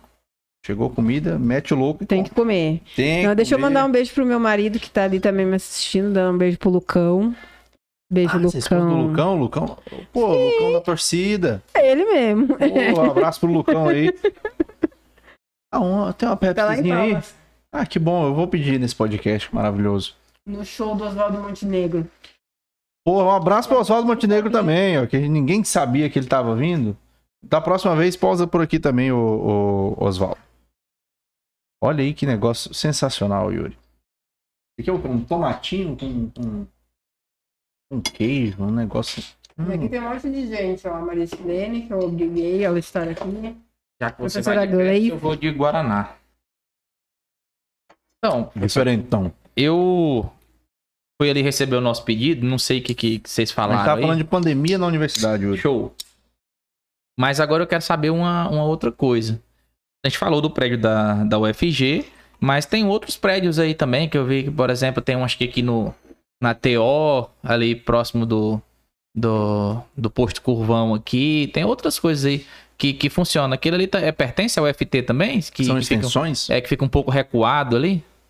Quando você faz a curva aqui, saindo para Palmas, do, do lado direito, tem um, Ali é o Nitins. é Nuta. Teams. Ah, É o. NUTA, é o Núcleo Tocantinense de Arqueologia. Tem um acervo arqueo- arqueológico e paleontológico ali maravilhoso. E por que que tem lá? De paleontologia tem as, os lenhos fossilizados, que é o meu material de trabalho. Eles têm muito material de, de Mas- madeira fossilizada. Madeira... Fo... Ah, se É, bosta. E de arqueologia também. De arqueologia, que são os resquícios humanos, né? Tem bastante lá. Quem fazia a, cura- a curadoria era o professor Marcos Zimmermann. Uhum. A professora Neta também, que é esposa do professor Marcos, da Unitins. Hum. Esse é, esse é o Nuta. Mas aí, a gente falando desse negócio de paleontologia, de não sei o que, que Tocantins é muito rico nessas coisas. É. Teve dinossauro aqui? Acharam fóssil já? Tem pegadas de dinossauro. Passaram aqui correndo. Foram catar piti no Goiás. Deram uma passadinha no Jalapão ali, nas cachoeiras. Passaram só correndo. Imagine, Yuri. Não, agora eu vou ter que levantar pra fazer isso aqui. Porque imagine Não, não, não faz isso não. um. um, um... Pterodátilo? Qual é aquele que anda assim? Aqui tem um bracinho de jacaré. É, o T-Rex. Imagine um T-Rex. Saindo daquela lagoa lá no Jalapão. É é da lagoa do Não, nossos espectadores não merecem Merece. isso, Fábio. Não merece. Postando foto assim, ó, saindo aqui, ó. É um negócio Ele não pode ver uma vergonha que já quer passar. Na época deles, não tinha Lagoa do Japonês, não tinha o Jalapão, É, não tinha nada disso. Ah, não tinha nem Pindorama. Não tinha, nada. Tinha mar no Tocantins. Sério? Eu? Hum, hum. Sabia disso não. Tinha mar? Uhum. Como assim? Conta essa história direito. 300 milhões de anos atrás. 300 milhões. Pouca coisa. É, mas é Jesus conta era boa. jovem. Não, pera aí. Então aquela música lá do Jalapão. como é que é? Como aqui nasceram dunas, se nem é beira de mar. Ó, Eu não sei cantar, mas enfim. Então, quer dizer que é por conta do, do mar que já teve Não, aqui algum ali dia? é outra coisa, ali é uma, É outro uma mar. coisa, é, ali é uma outra situação que ela é recente, que é aquela, é aquela coisa, água mole em pedra dura, tanto bate até que fura, né? Então vem a água, vem o, o vento e vai desgastando as rochas, daí vai transformando em areia. Então, Uhum. uma erosão aqui atual, né? O que eu tô falando é de 300 milhões, Milhões. de anos atrás. Não tinha ser humano, não tinha ah, angiosperma piqui, não tinha. Né? Não tinha É. manga, não tinha nada disso. Era outra situação no mundo. Meu No Deus. Tocantins tinha um mar. E como que a gente sabe disso? Como que eu provo isso? Você vai ali para Guaraí e dá uma batida naqueles morros que tem ali e você tira dente de tubarão. Fossilizado. Sério? Sim, tem um monte lá no laboratório, quando vocês quiserem isso. Dente de tubarão de Guaraí. Os tubarão ficaram banguela e deixaram o dente tudo. Era tipo um mar, assim, que ficava... ba- Era, um mar que ficava batendo e as rochas se quebrando. Daí na areia ficava cheio de ossinho, de peixe, concha, osso, de- ô, dente, né? Enfim, era isso que, Que a gente tem ali. louco. E em Itaquaruçu, mais antigo ainda que isso, esse tem 290 milhões de anos. Esse que eu Pouca falei. coisa. 300 e pouco, 360 milhões de anos. Na região do Taquaruçu, tem uns, uns bichinhos fossilizados, são os bichinhos estritamente marinhos, que eles existem até hoje, algumas espécies, que se chama crinoides. É como se fosse assim umas uns anelzinhos assim, um em cima do outro, forma uma coluninha, Uhum. e daí sai um bichinho assim, tipo um guarda-chuvinha, e ele fica filtrando o mar. Daí você encontra, ah, dá com pau ali em Itaquaruçu, no- nas rochas ali das cachoeiras, você encontra esses disquinhos. Como se fosse tipo Muito. aquelas pulseirinhas coloridas É, antigas que fazia olha aí, tipo pra mola. quem- isso é bem parecido com É, isso, tá só que é vendo? bem pequenininho. É Pra bem quem achava que em pequenininho. Itaquaruçu só tinha lesma, né? Tem um negocinho também lá, O rapaz. Nacional também tem desses. Meu Alguns- Deus. Ah, o pessoal até se confunde achando que é porquinha de parafuso. Hum? Ô, povo inocente. É porque acha que tipo jogou lá, pode Uhum. parafuso. Então, fossilizada e, e fica parecendo. Fica parecendo, fica solta, daí parece uma porquinha de parafuso, assim, uma, uma ruelinha. Caramba. E ela é, geralmente ela tem, assim, uma cor avermelhada, porque ela tem ferro na constituição dela, mas é ferro que veio da rocha. Não é que Uhum. alguém fez. É, fica meio que tipo um imã, cheio de. Ele de fica ferro. avermelhado, assim mesmo, parece um ferro mesmo enferrujado, sabe? Inclusive, tem relatos de que isso aí eram os primeiros primeiros brinquedos de Rainha Elizabeth, que brincava ali há 300 Nossa. milhões de anos na, na beira de Itaquaruçu. Oh, Jesus. Professor, agora é o seguinte, esse assunto de paleontologia é é um assunto interessante, mas eu sou tão leigo, mas tão leigo que eu não sei nem o que te perguntar. Não, eu tenho uma pergunta. Não sei se faz muito sentido, mas é no assunto, tá no assunto. A gente tem um dos maiores clássicos do, da história do cinema, que é Jurassic Park. Hum. Jurassic Park, o primeiro lá de 93, né, é, trata de- da história de que acharam um, acho que um pernilongo, um, um bichinho dentro do preso numa seiva de uma árvore, né, é, fossilizado e que ainda tinha ali um restinho de DNA do dinossauro. E os caras vai faz merda e cria os dinossauros de novo. Uhum. Isso é cientificamente possível? Em termos, mas não em todos os termos. Aquele famoso depende. Depende, depende. É o seguinte, esse- essa resina que sai da árvore, tem árvores que, ti- que tem essa resina até hoje, né? Ela escorre como uma forma de proteção, é uma resina. Quando ela vai escorrendo pela árvore, ela vai pegando tudo que tá pela frente. Daí pega inseto, pega pena, pega até animais maiores, tipo rãs. A gente tem ali no laboratório, a gente tem, a gente chama de âmbar isso. Né? Daí ele fica endurecida, essa resina, e é como se fosse uma cápsula. Ele encapsulou e ficou ali. E isso fossilizou. Tem muito âmbar, a gente tem, a gente âmbar com inclusão, que é alguma coisa dentro. Uhum. A gente tem âmbar aqui no laboratório com inclusão, que tem bicho dentro.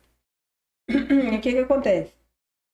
Se a gente pegar o dinossauro, né, que é ali há 60 Um pouquinho milhões aqui de anos atrás, né, ou mais, mais antigo, Uhum. a gente tinha mosquito, tinha também na época. Então é Sempre provável resiste, que né? tenha, é, que Muriçoca é um trem nojento. Só, e o- só que o sangue dele, a gente tem que te retirar o DNA, porque era essa a ideia do filme, né? Que Uhum. tirava o DNA e reconstruía o dinossauro, daí o DNA tava quebrado, daí colocaram umas partes de rã. E a história do filme é essa, que eles começaram a se reproduzir porque as rãs fazem esse, esse movimento aí, né? Elas, elas podem mudar de sexo. Ah, É, é? a história do filme era essa. Porque era pra- ele- eles tinham. Lembra que eles tinham ah, o controle? É, todas são fêmeas ou todas são machos, não lembro. E daí começou a ter macho e fêmea, eles começaram a se reproduzir. Daí eles viram, ah, é por causa que era o DNA da rã, não sei o quê. Tá, mas. Os não- gênios. só que não. Só que o DNA, ele não, ele não fica. Por ele- tanto tempo. Por tanto tempo. Ele tem uma vida útil aí de. Eu- deixa eu me lembrar qual é a vida útil dele. Acho que é de 600 anos. Eu não vou falar a vida útil, mas ele tem uma vida útil que não é de milhões de anos. É, são É o tempo da nova reforma da. Previdência. né? Precisa se aposentar. Mais ou menos. Porque senão Não é você milhões de poderia, anos. você poderia, Yuri, por exemplo, pegar ali o, o âmbar, né? E derramado por todo o seu corpo. Você ficar ali no quintal da sua casa, ambarado. E nunca mais envelhecer. E depois você volta e talvez vai gastar menos tempo para se aposentar. Ou vai chegar a sua hora. Ah, mas tem que contribuir, né? Ou esse molhinho É. aqui tá bom, hein? Gostoso, muito gostoso. alho. Mas enfim, igual eu tava falando, o Fábio fez essa pergunta aí. é, fala mais um pouco pra gente sobre paleontologia, sobre o, o- essa parada lá de Filadélfia que você falou, do, do Tocantins, essas árvores lá, como é que descobriu esse negócio? Então, a minha especialidade, né, dentro da paleontologia, você estuda tudo. Você estuda animais, plantas, ah, desde dinossauro até mamíferos, fósseis, outros répteis que não dinossauros. Então você tem um, um leque bem grande. Eu especificamente eu estudo planta e especificamente caules. Então eu pego um caule da árvore e faço análise anatômica. Quando o negócio fossiliza, você tem uma réplica 3D do que era no passado. Então você tem um caule de planta que ela estava lá, a planta estava lá vivendo há milhões de anos. Ela geralmente é assim o processo da fossilização, ela cai para dentro de um rio. Geralmente tem que ter uma água, um rio, um lago, um mar, enfim. E daí o que que acontece? Ela vai sendo coberta lentamente por sedimentos desse rio, né? Vem vindo areia, vem vindo a lama, tal, e vai cobrindo. E esse rio, você sabe que o rio ele caminha, né? Ele não fica no mesmo lugar, né? Caminha, os geólogos vão me matar quando me virem. Mas ele vai andando assim, não fica no mesmo lugar. O rio né? é dinâmico. Ele é dinâmico também, ele vai indo. Então você, ali nesse lugar que, que ficou aquela árvore, vai acumulando sedimento até que o rio vai indo mais para lá, digamos, né? Uhum. E ali vai ficando, isso vai compactando, e ali o que era orgânico vai sendo lentamente substituído pelo que é inorgânico.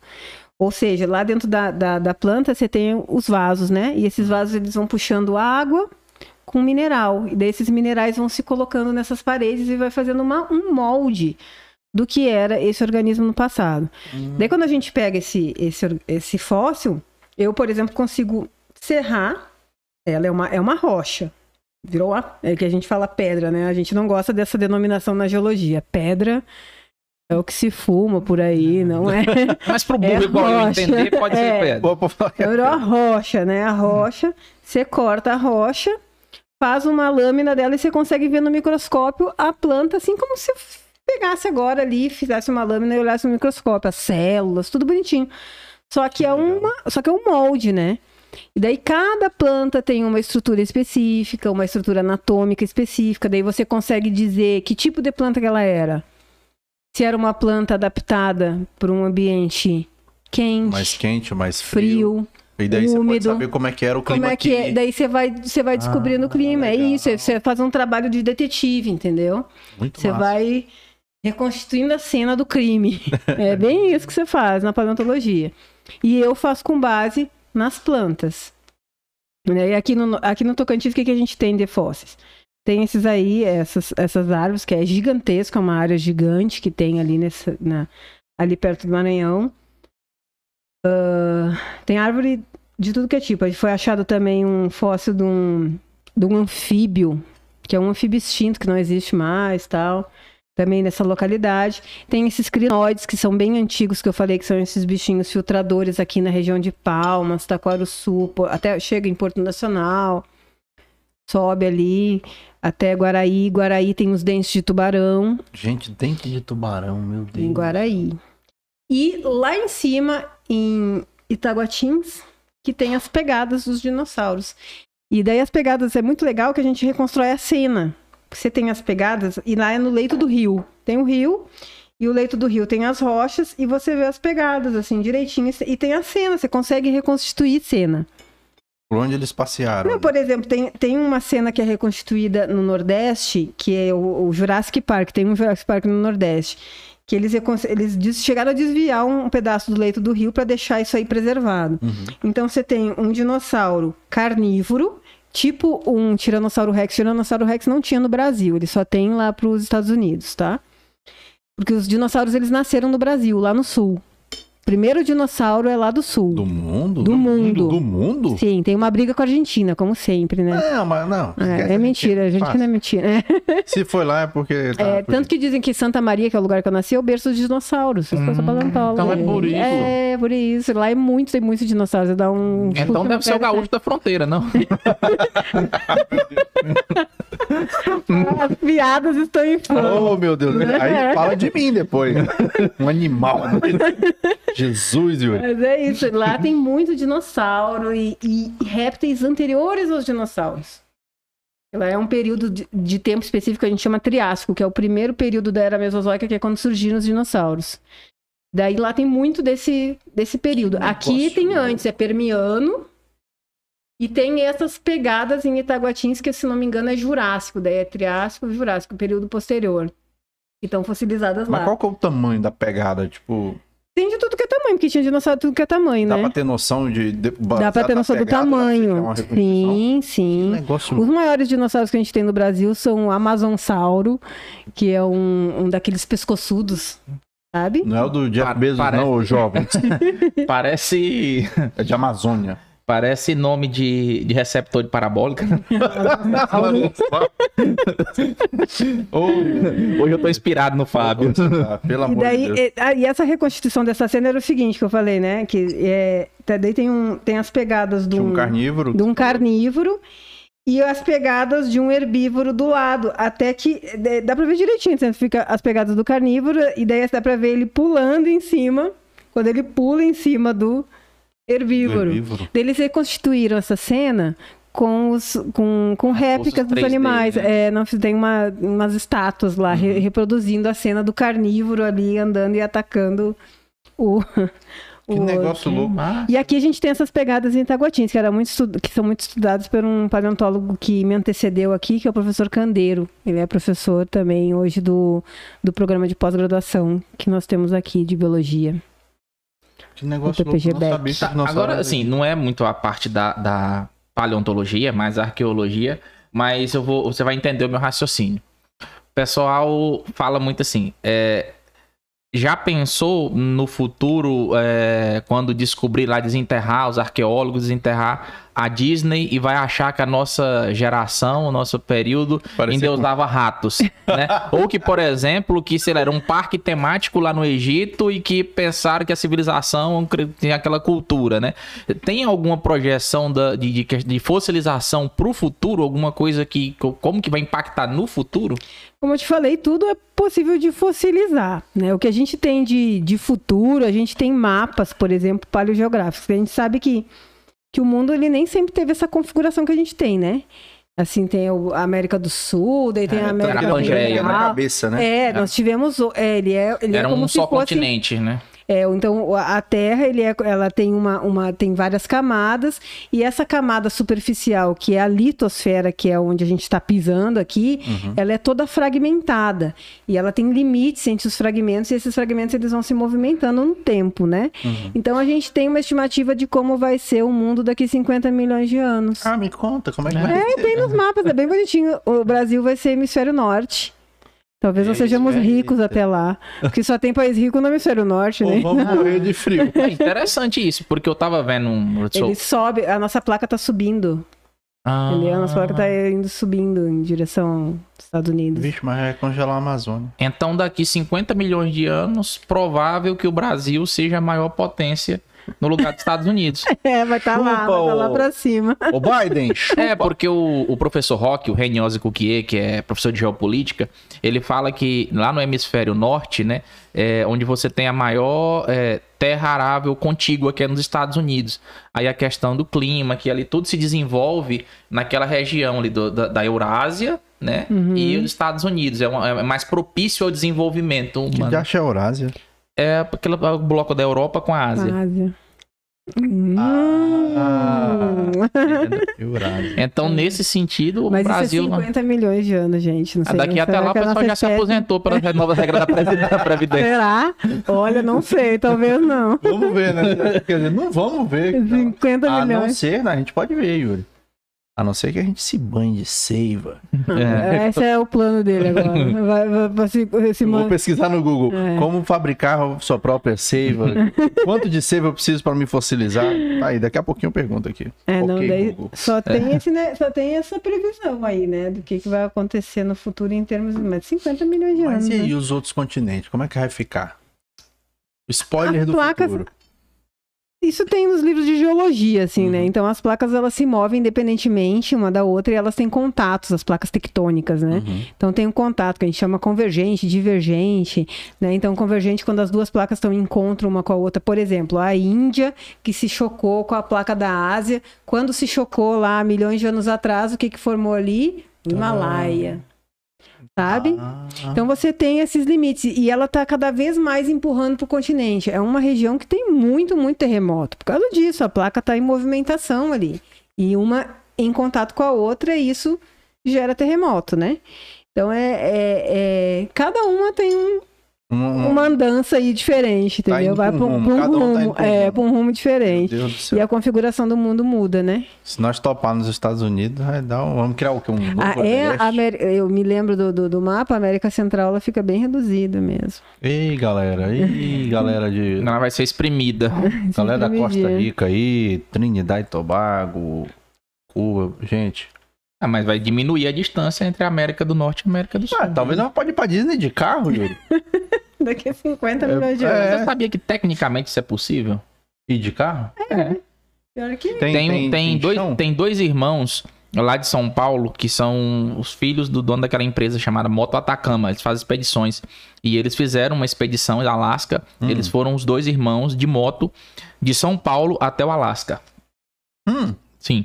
Só que assim, tem um trecho ali na, pega a balsa. na, na América Central, que é um trecho de, de, de guerrilha, que, que- que- tem um conflito armado ali e é muito perigoso. Então eles foram até esse trecho, aí lá eles despacharam as motos, foram de avião até mais na frente, pegaram as motos de novo e foram, pro, foram. até o Alasca de moto. E tem muita balsa porque tem muito rio também no meio do caminho, né? Não você na vê- no começo você perguntou assim, tá, gente, nós vamos falar de quê? Tá vendo? Que É. tiver esse negócio. De tudo, Falando de saiu até... paleontologia, Monte, Monte Everest, de, de- de- andando de moto pros Estados Unidos. É. Mas fala mais pra gente sobre paleontologia. Eu tô aqui, eu vou perguntando. Deixa eu né? ver, o que, que que você tem eu mais pra falar? Bom, Ah, não, você falou que estuda muito planta, né? É, daí o que, que a gente faz análise também das plantas, o que a gente pode ver também, além da espécie, é ver o clima nos anéis de crescimento. Essa é a minha especialidade mais especial das especialidades, assim, cada vez mais, O né? especial do especial do é, especial. do especial. Te- Tem um crescimento anual na planta que vai formando uns anéis, né? Uhum. Quando a, quando a árvore tá bom para crescer, ela forma um monte de célula rápido. Quando tá ruim para crescer, ela diminui. Aqui no Tocantins, qual é o tempo bom de crescer?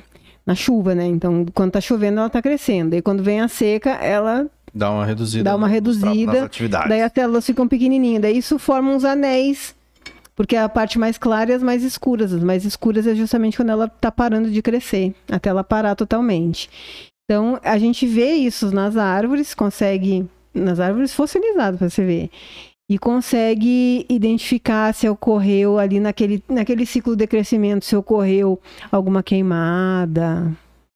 Ah, tipo, por exemplo, é, dá pra gente saber se passamos por alguma era do gelo, alguma coisa nesse Também, se, se foi afetado por gelo, se foi. Porque a célula, fica tudo nas células, fica tudo registrado naquelas células que você está analisando. E daí você vai dizer: ó, aqui, ó, 300 milhões de anos atrás ocorreu uma queimada nessa floresta do Tocantins, que tal? É, por isso que é importante, às vezes o pessoal olha assim, "Ah, lá vai os Por bobão exemplo, lá no lá, meio do uma- nada, caça, investigar pedaço de pau antigo de não É. sei quantos milhões de anos. Serve pra quê? Pra isso. É para isso, para a gente história. fazer modelo climático, entendeu? Sim. Saber o que aconteceu no passado Sei e lá. trazer para o presente. Por Ou exemplo, que pode uma, uma aroeira, futuro, justamente. aroeira, que é uma árvore bem resistente que tem aqui. Dá pra falar assim, essa árvore passou pros lados, por exemplo, 200 processos de queimada, né? Dá pra ter essa... Vai aparecer, ela vai, cada ano ali, ela vai deixar um registro nesses anéis de crescimento. Tem umas estruturas específicas de fogo, que a gente vê ele é tudo destruidinho, faz umas células assim, tudo meio queimada, né? Mas não é. A gente consegue ver as estruturas do fogo, sabe? Consegue ver a estrutura de gelo, consegue ver ah, também assim se tinha muita umidade ou pouca umidade. Quanto mais água tem, mais ela cresce, quanto menos, menos ela cresce, sabe? E outra coisa que a gente estuda ali no laboratório é, a gente chama de charcoal, que é uma coisa que são carvões do passado. Ah, tá. Não tem nada a ver com o que eu ia falar. Pelo... Que Charcoal. molhou muito e aí charcou. É. Charcoal são carvões do passado. O que, que a gente faz? A gente vai lá no sedimento, na, na, no- na rocha, retira pedaço dessa rocha, olha no microscópio e retira micro pedaço de carvão. Leva para um, pra um, pra um microscópio eletrônico de varredura, que são aqueles microscópios que fazem um, um super aumento, que não é a olho nu. E daí você consegue ver se aquilo ali foi queimado. Daí você tem um registro de incêndios naquele período. Caraca. A gente está agora fazendo um projeto super massa com uma aluna minha de, de, de mestrado, a Carielle, e a Carielle está estudando o charcoal na Amazônia. Há 40 mil anos. A gente tem uma amostra de sedimento que a gente já datou, já tem a datação. Uhum. Já sabe, ó, isso aqui é de 40 mil anos. Foi lá, tirou um pedacinho, olhou, tem carvão lá. O que, que significa? Que há 40 mil anos atrás, lá na Amazônia, ocorreu um incêndio natural. Né? Olha só, daí a gente vai fazer toda essa relação com os incêndios naturais, que hoje está muito aumentado pela ação humana, mas os incêndios ocorrem há muitos anos, desde De do, início, de forma natural, desde o início da, da, da existência do mundo. Louco. Da existência do mundo, não, da existência de floresta, né? Mas Principalmente. esses, esses microscópios, é, é, a gente também pode ir lá e dar uma olhada nesse trem? Aqui o que a gente tem, a gente não tem esses supermicroscópios aqui no nosso campus, né? A gente faz sempre parceria com outras universidades para utilizar esses equipamentos em outros locais. Aqui o que a gente tem são microscópios comuns. Mas dá pra ver células? Sim, tranquilo, eu faço Nunca todas as célula. análises. Vai lá, vai lá que eu te Olha, mostro. Quero ver células. Agora me diz uma coisa. Petrificadas ainda. Essa, essa, essas árvores lá, petrificadas, lá em Filadélfia e tal, não lembro se você já falou algo nesse sentido, mas o que que elas falam sobre o clima do Tocantins lá no, no passado, no tempo que elas... Então, nesse tempo que elas viviam, elas viviam a 200 e, essas árvores são de 290 milhões. É um pouco mais antigo que esses de 300, né? Que a gente quando vai pensando no tempo, o tempo geológico ele é muito difícil de tu entender ele. Porque a gente vive 100 anos na nossa vida. É. A gente consegue imaginar, quando você consegue imaginar? Você consegue imaginar há 2022 anos, que é nós estamos no ano de 2022. Você consegue imaginar a história passada? Já vai Fica difícil. pra caralho. Imagine o ano 1, como é que era. Meu Deus do céu. Era diferente, né? Porque eu acho que nem Põe mais pra não era. trás. Jesus amado. Nem Jesus tinha nascido. É, antes de Cristo, vai. Vamos, vamos antes, vamos Não, ir. e, e o pior é que isso é verdade, você sabe? E no ano 1 nem Jesus tinha nascido? É óbvio que Jesus nasceu no ano zero, Yuri. Não, mas tecnicamente, Jesus nasceu no ano 3 depois de Cristo. No 3 ou 4 depois de Cristo. Hã? É, tem essa É, treta essa aí. história eu não sei. Tem essa bagaça aí. É. Ah, é, Tecnicamente. você estudou história, pô. Não, não estudei, mas eu sou só um curioso. Porque foi, registrado o. o É, o registro. Vai, né? Maria José só conseguiu chegar no cartório três anos depois. Essa é Meu Deus do céu. Acontece muito até hoje em dia. Histórias que a Bíblia não conta, você confere aqui no Cerrado. Não, mas é sério, dá uma pesquisada depois. Inclusive, quem souber disso aí, tiver algum professor de história aí que tem mais bagagem pra falar sobre isso, dizem que Jesus nasceu no ano 3 ou 4 depois do ano zero. Ah, tá. Então, Então, depois de Cristo. São Jesus nasceu depois de Cristo. Buguei. É, não, não, não, Nazaré, não, dentro. meme da Nazaré. Mas ah, voltando ao tempo geológico. Vamos falar de tempo né? geológico. Então, você, Deixa você Jesus. consegue imaginar ali 2020 já vai ficando difícil. Enquanto você fala milhões de anos. 290 milhões. É A única coisa muito vem na ano. minha cabeça é Elizabeth. é muito ano, sabe? É muita coisa. Então, nesse período, que são essas árvores daqui, o Tocantins, essa região em específico, era uma, uma floresta gigante. Nessa época não tinha angiosperma, então não tinha grama, não tinha pequi, man... é, não tem capim. Capim é uma angiosperma, né? Pequi, manga, caju, nada disso. Eram outros tipos de árvores. O que tinha eram as gimnospermas. Era chato Pinheiro. pra caralho, hein? Não tem uma frutinha. Tem um caju. Poxa, não tinha muita coisa pra comer, né? Ou assava uma castanha, mas É. nem Não, povo, Yuri. Não, não tem nem, Nem povo, povo, não tinha povo, não tinha povo. má. Então você tem, você tem essa região toda era uma floresta que era habitada por gimnospermas, que são as árvores tipo pinheiro, que hoje a gente tem. Uhum. São geralmente de ambientes frios no sul, tem pinheiros, araucária. São árvores desse tipo. Então, era esse- essas árvores e samambaias. O que mais tinha ali eram samambaias gigantes, que hoje a gente tem aquela samambaia enfeitando o a casa, né? pra Crescer no muro. É, mas elas eram árvores antes, e eram árvores dominantes, elas dominavam o mundo, e eram gigantes, assim, 15 metros, tem, a gente tem registro de 20 metros de samambaia. Hoje a gente tem uma, uma samambaia só na, na região, uma espécie, é a Dixonia celoviana, é uma espécie específica que está, espécie específica é boa, espécie específica, que está na, na Mata Atlântica do Brasil, que é uma arborescente, sabe, mas não chega a 15 metros, então essa floresta lá era toda de samambaias, inter- entrecortada por rios. Então tinha muita água e tinha um mar perto, que de vez em quando o mar vinha, Dava de vez em uma quando olhadinha, e voltava. voltava, né? As transgressões e regressões marinhas que a gente tem registro também. Essa, esse era o Tocantins naquela época, Era naquela frio. parte. Já lá foi de frio, cima. então, Tocantins. Foi mais frio. Frio já foi também, teve épocas que Teve nós estávamos gelo, mais perto, nós estávamos mais perto de calotas polares. Não que aqui tem, não tem registro de gelo aqui. Que o gelo também deixa registro nas rochas. Uhum. A gente pega a Até hoje não acharam nenhum registro assim não, de gelo. tem gelo aqui não. não. Aqui Agora me tem- diz uma coisa. Eu já vi um documentário, se eu não me engano, Cosmos. Ele fala que a, a vida nasceu na água, né? E aí Sim. da água veio lá, o bichinho saiu, foi pra terra, e aí foi evoluindo, evoluindo, evoluindo, evoluindo. Tem fósseis que, que comprova isso? Sim, Tem. Sim, tem registros, tem organismos que têm um registro fóssil quase que bem dizer perfeito, assim. Tem outros que faltam, né? Alguns no meio, assim, para tu ver entre uma forma e outra, faltou uma ali. Mas é questão de achar ou não achar também, né? Pode ter aqui, pode ter acolá, daí tem que, tem que ir juntando as peças do quebra-cabeça. Mas, por exemplo, a evolução da baleia é extremamente documentada. A baleia era um animal terrestre, tipo um cachorro. Ah, o quê? Sério? Sim. Então, é por, os, os, os cachorros que tem hoje em dia, aquele cachorro da fazenda lá, que o Pode senhorzinho virar uma bota, baleia. bota o nome de baleia. Então não tá de tudo Tá- errado. Tá errado, Olha, não tá errado, Meu não. Deus do céu. Então, é, então praticamente não é, é um cachorro- Digimon, né? É, porque cachorro de pobre você não tem, não. É, Tem é baleia, tubarão. curvina. É, tá vendo? Tá de tudo. Rex. Rex é rico, que nem a música do, do, do É, de Luiz rico. Gonzaga. É fala, verdade. Rex, Rex é rico.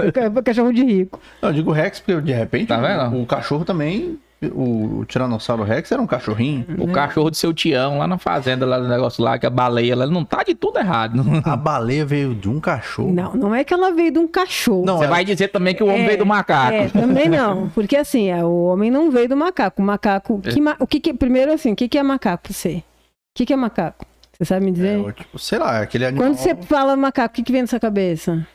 O aquele- chimpanzé, o aquele? chimpanzé, o que a gente entende por macaco é É o, o sonhinho, o chimpanzé. Chimpanzé. Tá, mas o sonho é bem diferente do chimpanzé, né? Então, assim, verdade. quando você fala macaco, você É, tem que saber o que, nesse- que, que você quer, quer dizer com macaco. Ah. O guri. Então, você tem os primatas. Nós somos primatas.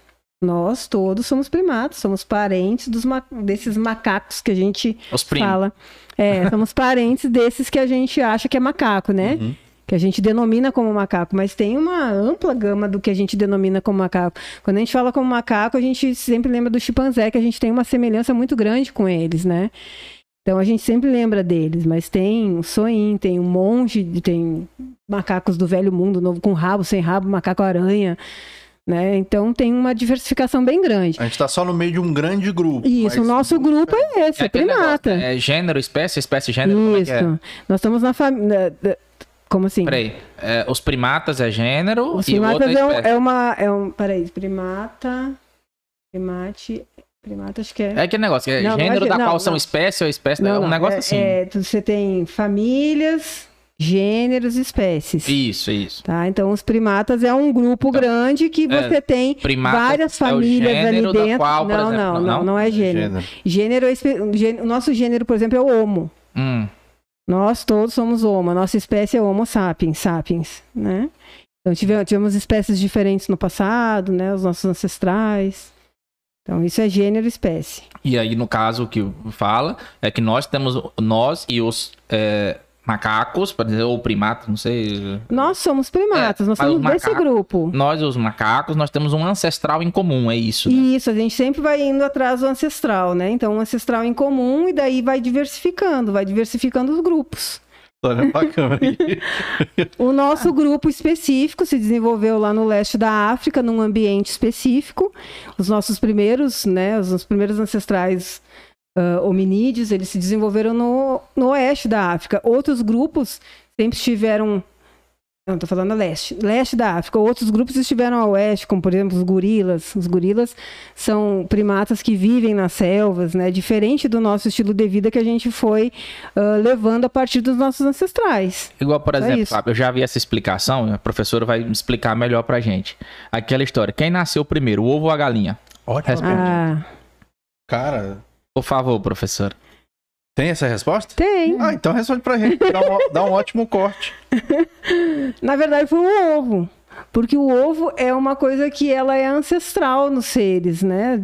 Qu- qu- Quais seres colocam ovos? Muitos, muitos seres É. colocam ovos, né? A gente vai pensar em peixe. Peixe coloca ovo. Então, primeiro veio o ovo. A galinha é um animal que veio depois. Ah, tá. Não, claro. Ah, Ah. tá. É que a gente Não fica o dúvida- ovo da galinha. É, não o ovo da galinha. O ovo em si. O ovo é Não, isso é é- óbvio. Ah, Brasil. Então, Não. a resposta é óbvia. O Sabia, ovo. Eu já sabia isso aí. O ovo vem com os peixes. Os peixes são Você os fez só pra primeiros. gerar o assunto, né? Isso. Os primeiros vertebrados do mundo são peixes. Então começou tudo vertebrado. Quando você pe- pensa bicho com osso, os primeiros são os peixes. Rapaz, esse negócio tá muito complexo, esse assunto. Não, é até. E aí, falando de galinha, que são primas dos dinossauros. Não são primas, elas Não. são dinossauros. São Oh, dinossauros. você não sabia? Galinhas são dino- Galinha é Meu Deus, dinossauro, gente. Os dinossauros. É o corte que eram, eu precisava. eles eram divididos em dois grupos: os não avianos e os avianos. Sabia disso? Os que deram origem às aves e os E os que fracassaram, porque a os galinha é um que animal que fracassou. morreram no meio do A caminho. galinha é um dinossauro É o não dinossauro. evoluído. Tem um grupo que se chama, a gente chama dinossáuria. É o grupo do qual a galinha faz parte. É não. É, todas as aves são dinossauros. Então já retiro aqui todo o argumento de que a galinha é um animal que deu errado. Não, a galinha deu muito efeito. É um dinossauro. Mas é feia, né? É, É um bicho feio e a gente come. Eu acho que dinossauro não é muito bonito, não. Chegar no próximo domingo, Fábio, você liga pro seu irmão. Ô, vai lá em casa hoje, vou fazer um dinossauro. Dinossaurinho isso. caipira, com piquezinho. É, eu fiz isso com a minha filha mais velha. Eu peguei a galinha do domingo, peguei ela, botei de pé assim, olha um dinossaurinho. Ela nunca mais comeu galinha. Olha aí. Pior que anda igualzinho, Yuri. É, É igual Meu Deus, Deus me livre de uma galinha gigante. É. Jesus amado. Se as pequenas já botam muita gente pra correr, imagina uma gigante. Tem um trauma, tem um trauma, tem um trauma. Mas Que é isso, bacana. gente. Essa é a minha. É o que eu gosto de fazer, é paleonto. É o que eu gosto. Então, que show, cara. Muita coisa interessante, muita informação legal aqui. Hum, Tá vendo, professor? Você falou do que, que nós vamos falar? É, tem muita Já falamos coisa. de muita coisa. Já falamos- Vamos pro chat, Fábio? Vamos ver o que as pessoas estão falando Vamos no ver chat aqui. Ah, antes do, do chat, é, eu, eu não ia, eu ia fazer a pergunta direto, mas eu tenho que falar aqui que o a pessoa tava me ligando aqui, eu não vou falar que é o Oséias. Ah, Eu não vou falar que é o Oséias. O Oséias tá falando. não, é. não fala. Ah, o Oséias não perguntou aqui pra mim, não pediu aqui, falou Hum. assim: pergunta também quando teremos. Ah, tá. Pergunta sobre os mestrados da UFT de Porto e pergunta também quando teremos um doutorado em Porto. Ué, ela é doutorada. Não, o curso. Ah, tá. o curso. Entendi. Desculpa, como é? Oséias. Não foi o Oséias que perguntou. Não foi o Zé. Ah, não foi não. A gente tem quatro cursos de pós-graduação na UFT. Essa pós-graduação são mestrados. né? É, teve um, um- a- a- uma época que os cursos eles foram divididos em programas. Então, é o programa de pós-graduação. O programa ele oferece mestrado e doutorado. Né? Então, esse é o programa. A gente tem o programa de pós-graduação em Biodiversidade, Ecologia e Conservação, que é o do qual eu faço parte. O programa de pós-graduação em Geografia, pós-graduação em Letras e pós-graduação em História das Populações Amazônicas, que é o mais novo de todos os programas. Todos eles oferecem cursos a nível de mestrado, né, mestrado acadêmico. E ah, o que que acontece? Para tu ter um doutorado, o curso, esses cursos eles passam por avaliações específicas, né? E esses cursos eles têm que alcançar uma nota tal nessas avaliações para propor um doutorado. E aqui no campus a gente ainda não teve um curso que tenha alcançado essa nota para propor o doutorado. Já teve especulações da gente propor no, no, nesse, no PPG-BEC, que é o Biodiversidade, mas ainda não foi possível. Tu precisa alcançar uma nota específica para poder propor. Então, é a nossa vontade, é, estamos trabalhando para isso, sim, mas é bastante dificultoso porque essa nota, ela inclui, dentre outras coisas, produtividade dos professores e, e outras questões que acabam que a gente, ah, a- né, como uma universidade, que a gente tem que falar isso também, que a gente está numa periferia do Brasil, né? Sim. A gente acaba ficando um pouco atrás não em termos de produção, porque aqui a gente produz muita coisa. Sim, Sabe? é, só esse episódio É. aqui, a gente já- o que a gente já conheceu aqui, muito Mas o financiamento, ele, como o financiamento, a pesquisa, ele tá, é um ciclo, é um ciclo vicioso, sabe? Você precisa da nota e se não alcança a nota porque não tem financiamento. Então fica nessa nesse ciclo vicioso eterno. Precisa de assim. experiência e não tem experiência porque ninguém dá É nem, oportunidade. é que nem quando você vai pro, pro primeiro emprego, Primeiro assim, emprego. você não, dá- não tem experiência, então não vai. É mais ou menos isso, né? a a gente pessoa nunca tem. vai ter experiência. É. Nunca vai conseguir o serviço. Então a gente tem essa, essa vontade. A gente tem curso de doutorado lá em Palmas, né, gente? Tem alguns cursos. Enquanto não tem, é BI, né? Vamos ter que. Claro que o BI também não funciona muito, às vezes aí tem gente que É. não tem condição de ir pra lá e ir e vir, É, ficar e, por lá. e um dos grandes problemas nossos é o transporte público, né? Que, transporte público. que inexiste na cidade. Prometeram que ia ter. E até agora nada. inexiste. Isso mesmo. Prometeram que Professora, ia ter. falando nisso, muito importante você falar disso. Como que tá a situação da Casa do Estudante de Porto Nacional? Que era muito importante para estudantes que vêm de fora, muitas pessoas. E, e tá aqui o Oséias, que eu conheço, que é meu amigo. Eu sei que ele morou na Casa do Estudante, foi muito importante para a formação dele Sim. aqui. E como é que tá a situação de lá? Tá, nós temos uma situação que é o seguinte: nós temos aquela casa no lado externo da, da- da- do Do campus, campus. que é o que todo mundo conhece, que fica fora do campus, né? Essa casa é, uma, é a casa do estudante tocantinense. Ela abriga e abrigava também estuda- estudantes tocantinenses de todas as universidades que fosse necessário tal. Então, essa casa ela é mantida pelo Estado num terreno do município.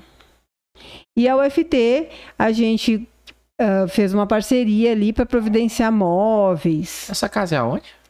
É lá no Jardim dos Já no- IPs. lá no IP. Ah, Próximo da UFT? Ali em frente? É, ali- não, é pra trás, assim. É afastado Eu, eu- eu não sabia da existência dessa. Eu não Ela- sei te explicar onde é, porque pra mim as ruas do, do Jardim dos IPs e do Jardim Tudo América igual, é tudo igual. é. É, no- Não, mas ela fica próximo, então essa casa ela é do Estado, ela é de, man- de a mantene, um mantenedor é o Estado. E tem esse embrolho aí, né, de ser do município e tal. E nós estamos em vias de aquisição dessa casa. Ah, legal. Porque assim, nós somos um, um ente federal, né? E só, nó- nós só podemos fazer melhorias em propriedades federais. E essa não é uma propriedade Não federal. sai da esfera, né? É. Então essa casa ela está abandonada, gente. Há muitos anos ela precisa de reforma. O histórico dela é de que nunca foi ah, colocado uma mão de tinta, colocado um prego ali desde que ela foi construída, foi em 2007, 2008. Então ela precisa de reformas urgentes. Ninguém mora lá? Moram, Mora? moram. Caraca. Então, o que que acontece? Frente a essa situação que nós éramos impossibilitados, né, de fazer essa manutenção na casa, em 2000 e... Deixa eu me lembrar. 2015, 2016, houve uma grande mobilização dos estudantes do campus por moradia e foi estabelecida através dos recursos do PINAIS, que é um programa federal que é para manter os estudantes na são recursos para manutenção dos estudantes na universidades e esses recursos é, é para graduação. Então, eles, eles, eles vão atacar ali transporte, saúde, alimentação, né? São recursos específicos para isso. Então, através desses recursos e pela luta dos estudantes, que fizeram uma luta intensa aqui no nosso campus, o- aquele primeiro, o prédio mais antigo da universidade, que é aquele prédio onde tu, te- provavelmente tu teve aula, que é o prédio 1, aquele que fica o prédio administrativo e um prédio comprido na frente de dois andares. Sim, logo ali na frente das escadas ali. Foi Isso. ali. Esse prédio foi transformado em moradia. Então, nós temos uma moradia estudantil dentro do campus, que tem 80 vagas para estudantes. São quartos com ar-condicionado e uma estrutura, né? Cama, beliche, guarda-roupa, máquina de lavar. Pô, né, tem máquina tem fogão, né? Então, assim, tem uma estrutura, assim, ela ainda não está pronta, ainda falta muitas situações que devem ser ahn, Isso tudo foi construído pela universidade. foi construído pela. É, o prédio já estava lá e foi remodelado, né? É. Pela A universidade. estrutura, né? assim. Isso. Para os estudantes ali, né, para os estudantes morarem ali. Então, para o estudante morar ali, ele precisa passar por um edital específico, que é analisado a situação de vulnerabilidade socioeconômica do estudante, daí ele vai ter o direito a morar na, na, na moradia estudantil. É, como eu falei, não está pronto, né? nós temos muito ainda o que avançar, em- tanto em termos estruturais, quanto em termos assim de projeto mesmo, né? Então assim, qual que é o objetivo da casa? Né? Então é manter o estudante ali, mas numa cidade que não tem transporte público, o estudante Onde fica preso ali fica dentro. ali é, afastado pra caramba, né? isso. E, e o transporte público é uma questão que a gente vem conversando com gestões e gestões e gestões e não se resolve. Deixa eu te dar um spoiler. Essa semana o prefeito vai estar aqui. Vamos cobrar isso daí dele. Cobre. Vamos cobrar, vamos cobrar. Eu cobro bom. toda semana com o prefeito. Coloca, coloca É. a galera pra assistir aí, comentar no chat e a gente cobra aqui. O que tiver no chat a gente Até fala. porque aquela região ali é muito perigosa. Sim, Muito nós temos, e afastada. principalmente com, com as mulheres, com as meninas Sim. que pegam, ou a, a- me- mesmo que vem de Palmas, gente, a gente não tem transporte para Palmas também. Você topa pegar agora um ônibus e ir para Palmas se tivesse, porque agora não tem mais. Uhum. E ir para Palmas? Quanto tempo você vai chegar lá? Horas, três horas para chegar no lugar onde você quer. Então a gente não tem mobilidade no estado. Isso é um fato. Então, dentro da cidade, a gente não tem mobilidade. Já foi conversado diversas vezes, tem, tem várias situações né, eh, com a prefeitura que são colocadas, a gente entende, mas assim, está numa situação limite. A gente não aguenta mais ficar sem transporte público nessa cidade. E não tem transporte de Palmas para cá. A menina chega, a estudante chega, fica lá no trevo, né? Fica lá no trevo, tem que ir a pé. Ali naquela Do região. até o trevo. Ela, tem- ela vai, vai chegar ali no trevo, Aham. vai largar ali ela, ela vai ir a pé até o campus. Você sabe como é que é ali, Puta né? merda. Você sabe quanta coisa já aconteceu ali? Muitas Não, coisas. o que a gente mais vê é notícia Pois é. de, de estupro, assédio, tentativa. tentativas, assaltos, sabe? A gente falou com a guarda municipal, tá dando uma força pra gente ali na segurança, melhorou, iluminação. Então tem muita coisa, muita coisa, muita coisa. Mas o transporte público resolve muita coisa. A gente já foi, pegou o pessoal do IF também. Uhum. Nós pegamos o pessoal do IF e fomos lá em Palmas conversar também com a secretária de Deixa eu te transporte falar lá. uma coisa. Eu te falei aqui no início, eu sou policial penal, trabalho no presídio aqui em Porto, e já foi feito um trabalho lá, na época, inclusive até em parceria. é, houve, acho que, bastante reclamações, não sei se foi por parte da UFT, enfim, da- acho que das duas universidades, e foi solicitado um- uma operação ali pra, daque- daquela situação, sobre esse, esse- esse- esse problema. E aí, na época, lá o mato estava muito alto. E aí foi feito um ofício, foi solicitado formalmente é, para fazer lá a roçagem. E foi feito com mão de obra carcerária daqui dos presos daqui de Porto Nacional. Você pode enviar o ofício lá para a CPP. É, eu me comprometo a falar lá com o diretor para poder. Se não vai ser dificuldade, ele é uma pessoa para poder fazer a roçagem lá novamente, que é, pelo menos ameniza a situação. Totalmente, É, não isso já. mas Não, e, demais. é, e justamente me lembrei dessa situação, ocorreu alguns anos atrás, acho que foi antes da pandemia. Um, dois acho. anos. É, justamente. E, e, e- e- e é uma das solicitações, é roçagem, iluminação. O Jardim dos Ipês é um, bairro lindo, gente, só que ele tá abandonadinho. Tá É, abandonadinho. que foi qual episódio que a gente comentou aqui sobre a questão foi com. Acho que foi com o Arnaldo Bahia que a gente chegou a comentar que Palmas matou o Jardim dos Ipês, não foi? Não lembro disso, não. Mas que era o. Jardim dos Ipês era pra ser tipo o Jardim América hoje, só que na época que tava começando a vender, a povoar, surgiu Palmas e a galera correu pra lá Faz e deixou sentido. ele abandonado. Eu lembro, teve algum episódio que alguém falou isso, não sei se É. foi com, com Bahia, mas teve essa É, questão. mas é um bairro que tem tudo para ser um bairro bacana, né? Tem duas. Tem, tem o UFT e tem o ITPAC no mesmo bairro, né? Os estudantes do ITPAC também sofrem com isso. Eles Sim. caminham ali, andam a pé, também tem a E é mesma muito situação. perigoso. É. é muito perigosa. É, e o IFT são três, três, três ah, instituições perto, né, uma da outra. O IF está mais, mais para cá para o centro, mas também é difícil de chegar. Os estudantes, como é que chega lá, né, no, no IF? Tem que ir de Uber, tem que o pai levar. Coisa que seria resolvido com transporte público. Nenhuma tem direito. É, Mal é. Uber a gente tem, vai no máximo um mototáxi. e- é e essa é a nossa lá. maior luta atual, é o transporte, Transporte. público da É cidade. que é um direito. É um direito. É um direito, É um de todo direito. mundo.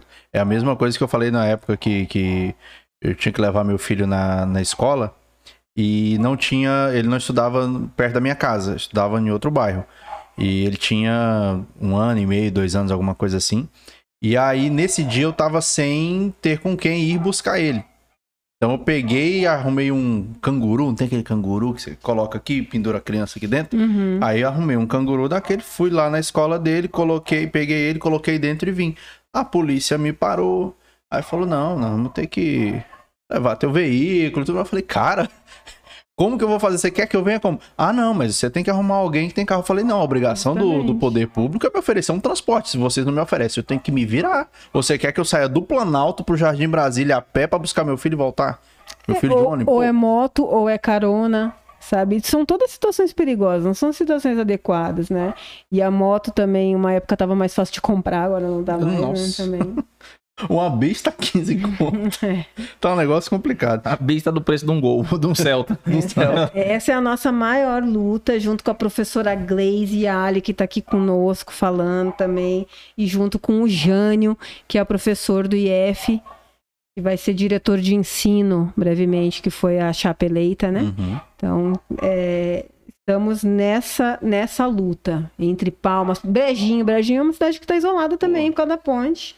Perdemos 40 estudantes de Brejinho, tá matando o sonho do estudante. Porque o ônibus não pode passar Porque o lá, ônibus né? não passa. É. Pô, que sacanagem. Obrigado, amigo ex-governador, que eu não vou mais citar É. seu nome, porque já tô caçando tica demais com você, eu não quero processo. Não, gente. Não tenho dinheiro pra pagar os honorários advocatícios. É a Bora ma- pro chat? Bora pro chat. Bora ver o que, que a galera tá falando aqui. O seu chat tá mudando aqui pra mim, não sei se tá aparecendo em todas as conversas. É... Ah, tá, tá falando aqui. A Tailane tá falando aqui que honra ter convivido nesse meio. A universidade realmente é um universo que deve ser vivido, descobertas. Show, show. Obrigado, Tailane, pela participação. É... Deixa eu ver o que mais aqui. A professora Gleice está falando aqui, ainda bem que tem a possibilidade de ficar gravada, a tecnologia é democrática, ao contrário de quem governa o país. É, Obrigado, professora Gleice, pela participação. Realmente, é, tecnologia é democrática. O que mais que temos aqui? A Lucineia tá falando, essa Etienne é diferenciada. Como é Que tá a mais? ordem do seu aí? Meu tá- Cara, tá meio estranho aqui. Tá diferente.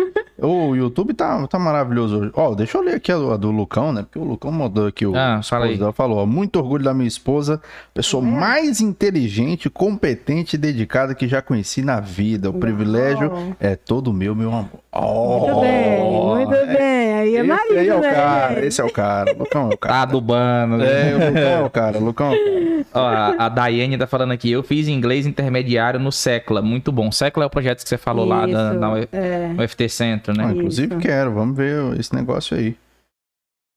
Ó, tem aqui a professora Gleice tá falando também, trabalhadores sucateados. Às vezes queremos acompanhar muitas demandas e lutas, mas por estarmos exauridos nesse sistema, a gravação dessa fala maravilhosa fará o mesmo efeito da escuta ao vivo. Legal, professora. Obrigado mais uma vez pela participação. É... Ó, a Márcia tá falando aqui, muito ruim essa época, não tinha piqui.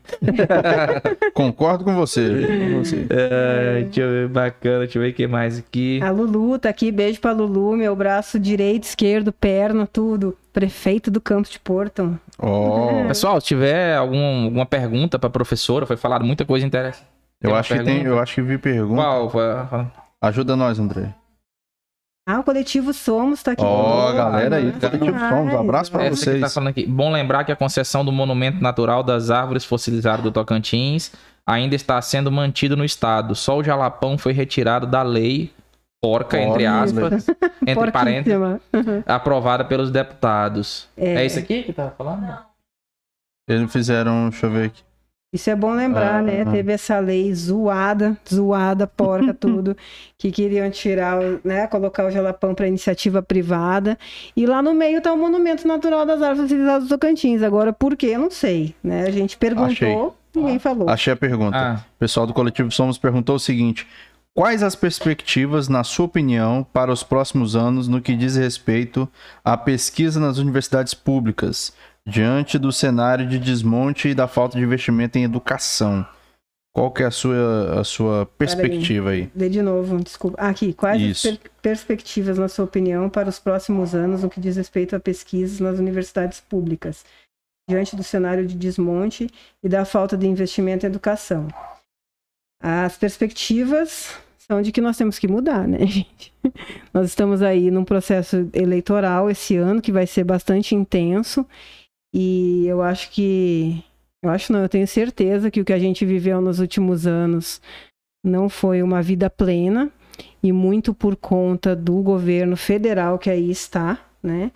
E a gente só vai ter perspectivas mesmo para ciência e tecnologia quando nós tivermos o respeito pela ciência e tecnologia. A área que mais foi afetada de todas na universidade, isso eu digo com toda a clareza, certeza absoluta, foi ciência e tecnologia. E agora me diga uma coisa: da onde que surgiram as vacinas? Foram institutos de pesquisa vinculados a universidades, entendeu? Então é, é, um, é uma falácia esse jogo de dizer que valoriza, né? Se valoriza a ciência quando se tira todo o recurso de ciência e tecnologia. Para vocês terem uma ideia, o nosso mestrado, nosso programa de pós-graduação aqui, nós chegamos a ter 24 bolsas. O que, que significa a bolsa? A bolsa é um recurso para o estudante se dedicar à sua pesquisa científica que ele está fazendo. Então, ele precisa se dedicar, se ele está estudando animais, se ele está estudando plantas, se ele está estudando vacina, o que ele estiver estudando, ele se dedica e ele recebe um recurso, que é pouco, R$ 1.500 a bolsa de mestrado. E, esse, e essa bolsa, vocês sabem que, é, é teoricamente, é para ele estudar, para ele comprar livro, mas a, a pessoa vive com esses R$ 1.500, paga aluguel, paga creche, não come, não, não dá, entendeu? Tem que se dedicar à pesquisa. E é dedicação exclusiva quando você tem essa bolsa. Nós tínhamos 24 bolsas quando eu fui uh, diretor, uh, quando eu fui coordenadora do programa. Ah, só uma correção aqui que eu falo, ele tem que parar, ele não tem, pode parar para trabalhar, o que ele está fazendo é um trabalho. É o trabalho, é, é um trabalho, só um corrigir. trabalho essencial para a humanidade, sabe? É ciência sendo desenvolvida. Então, é... nós tínhamos 24 bolsas. Sabe quantos nós tínhamos ano passado? Hum. Zero. Zero. Zero. O corte em ciência e tecnologia foi absurdo. Então, em todas as áreas a gente sofreu corte dentro da universidade, mas em ciência e tecnologia foi absurdo. Então, se a gente não mudar esse governo, esperemos para mais cortes, menos ciência e mais pesquisador e mais gente abandonada nesse Brasil. Porque... No caso, menos pesquisador, né? Porque é. como vai fazer? complicado, complicado. É, é, o coletivo Somos está falando aqui, não lembro se eu já li esse comentário, mas enfim, vou ler de novo porque eu gostei. é, um grande abraço para a equipe do Cerrado Dinâmico por disponibilizar esse espaço. É um super parabéns para a doutora Etienne por essa aula tão leve, descontraída e recheada de informação. Opa, da parte que nos toca, obrigado, coletivo Somos. É, valeu, obrigado pela participação. Abraço para todo mundo aí. Ó, deixa eu mandar um abraço pro Taylor aí, meu amigo, tá aqui acompanhando a gente. Colocou aqui, vou ler o comentário porque também me toca aqui. Tem que fazer o, o, o, peixe, né? Etienne, você é maravilhosa, linda, inteligente, gata. Jesus amado. Ele largou aqui o, a metralhadora dos elogios. Quem, quem vai falar? É, é, é o, Taylor. Taylor. Aí falou, Fábio, Taylor? parabéns pela simpatia. Obrigado. Oh, cuidado Taylor... que o marido dela tá na live aí também. Taylor é meu consagrado, Taylor tá ali. Taylor é parça, Taylor é parça. parça, meu parceiro de tudo. De Todo festa, mundo aí, ó.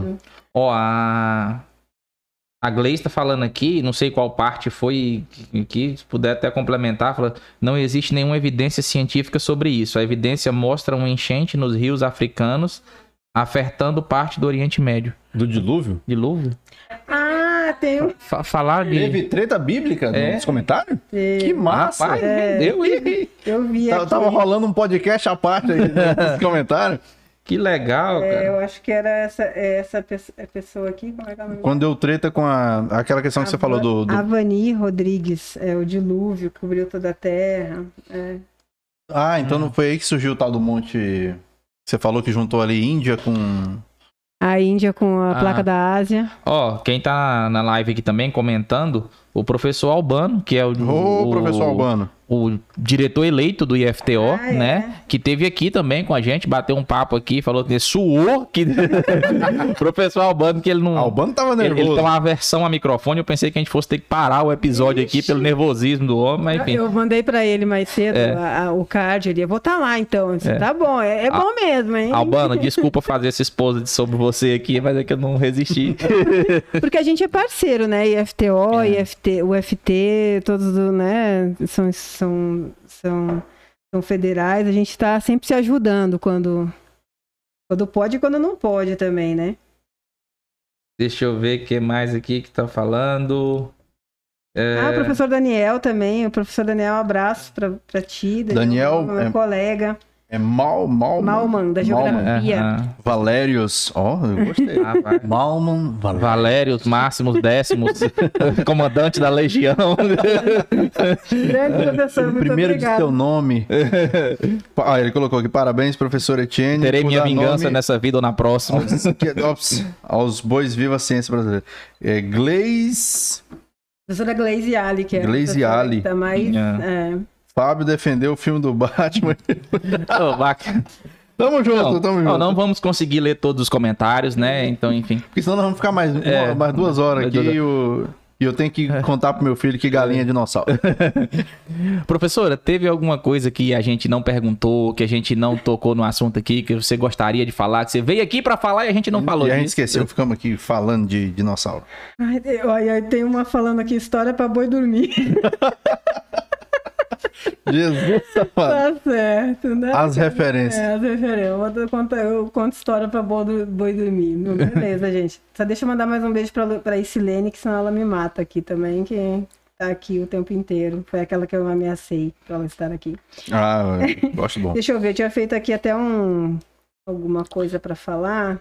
Deixa eu ver. Ah, Preparou um discurso? Ela fez um, ela fez um Não, roteiro, verdade, ela fez não, um- não, só tinha mandado era próprio. beijos aqui, o seminário acadêmico que eu já deixei o convite, né?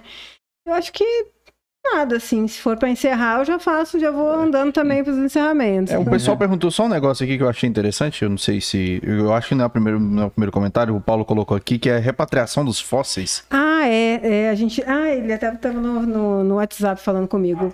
Obrigado, Paulo, pela presença.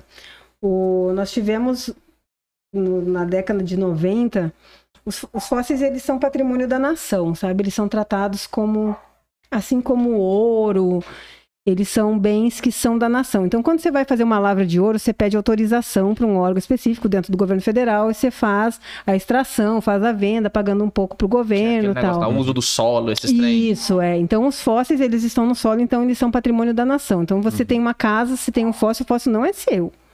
Tá? Nessa, nessa sua terra aí que ele aflorou. Ele é da nação. E como bens da nação e como são bens que não têm um preço de- definido, né? não tem valor, a gente é proibida a venda de fósseis no Brasil, ele sempre tem que estar sobre a guarda de uma instituição de pesquisa. Então, ah, achou, você chama quem? Etienne. Né? Aqui tem a professora Tatiana também lá na UFNT, Tatiane Tavares, que é outra paleontóloga que trabalha no Tocantins também. E então você vai falar, né? Vai falar com, com a gente para ir lá fazer a coleta desses fósseis. Então tem que estar resguardado. O que, que aconteceu? Nos anos 90, o Tocantins deu uma autorização para uma empresa que se chamava Pedra de Fogo, que era uma mineradora, O nome já tá, tá dando errado. é, Já começou para ela fazer extração de fósseis e manufaturar, fazer bola para colocar em cima das mesas, ah, pirâmidezinha para fazer de lembrança, obelisco com os fósseis. E isso não, não pode, isso é proibido. E daí somente no Tocantins tinha esse negócio que estava acontecendo essa extração absurda. Essa empresa coletou mais de 90 toneladas de fósseis aqui no, aqui no Tocantins e levou para Goiânia. Tem coisas que eu não sei nem como é que ele fez para levar lá, uns troncos assim gigantescos de mais de tonelada que ele estava lá em Go- Goiânia fazendo esses, esses negocinhos para vender e tal, né? Com autorização. Daí começou a partir da Sociedade Brasileira de Paleontologia, que é a sociedade que eu também faço parte, que é uma sociedade científica, Uhum. entrou com uma denúncia no Ministério Público, e tal, ocorreu um processo que durou 15 anos esse processo.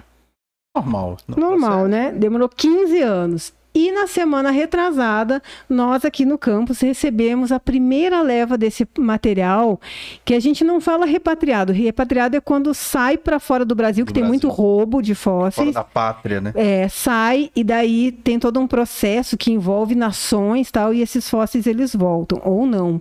Porque tem gente que senta em cima dos fósseis e não quer saber de, de, de, de trazer de volta. Então, porque é proibido. Sentar em cima do foto no meio da bosta fossilizada. Tá, entendeu? Ele gostou dessa história. E daí a gente recebeu a primeira leva aqui no, no campus. Nós recebemos uma, deu quase uma tonelada de fósseis que nós recebemos. Foi matéria de jornal tal. Mas, ou seja, a primeira, depois de mais de 15 anos, está voltando esse material. O primeiro lugar que recebeu, ó, também, ó, primeiro, maior Olha, do mundo, primeiro de capital. É, tudo Porto é Nacional. Porto Nacional. Porto Nacional é a capital secreta do mundo, né? Receba. Obrigado, meu Deus. Então a gente rece- começou a receber. Agora eu vou lá, vou buscar mais uma tonelada, depois vai vir toneladas também lá para o FNT e tudo que sobrar vai voltar lá para o Monumento Natural das Árvores Fossilizadas para o meu amigo Hermísio, que é o, o- quem dirige lá, que é o, que é o servidor da Naturatins. Que bacana. Legal. Mais uma vez aí, eu queria deixar aqui o meu chupa Goiás. Tentaram vir aqui pegar o piqui que presta e levar pra lá pra vender a, a 10 reais o litro, sendo que a gente acha aqui no quintal. Tentaram pegar os fósseis, mas agora é nosso. Professor, agora uma coisa que eu tô lembrando aqui, até lembrei mais cedo que acabou passando batido e eu não posso terminar esse episódio sem falar disso. A senhora que é especialista em é, fósseis de plantas. O que, que a senhora pode dizer, Meu quem sabe, da futura fossilização da nossa planta que tá aqui atrás de você?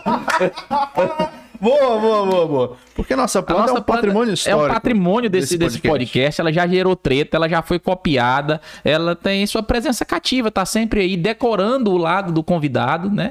Eu acho que ela nunca vai se acabar. Né? A gente vai Vai morrer, nem ela vai estar ela vai estar aí. Ela vai Ou tá a gente ali. pode, como eu gostei bastante disso nesse episódio, meter uma seiva nela É. e deixar ela lá pra gente pegar É depois. uma coisa engraçada que, eu- que a gente sempre fala assim que existem os marcadores nas rochas, sabe? Você pega uma rocha, existe um marcador biológico que indica que aquela rocha é daquela idade.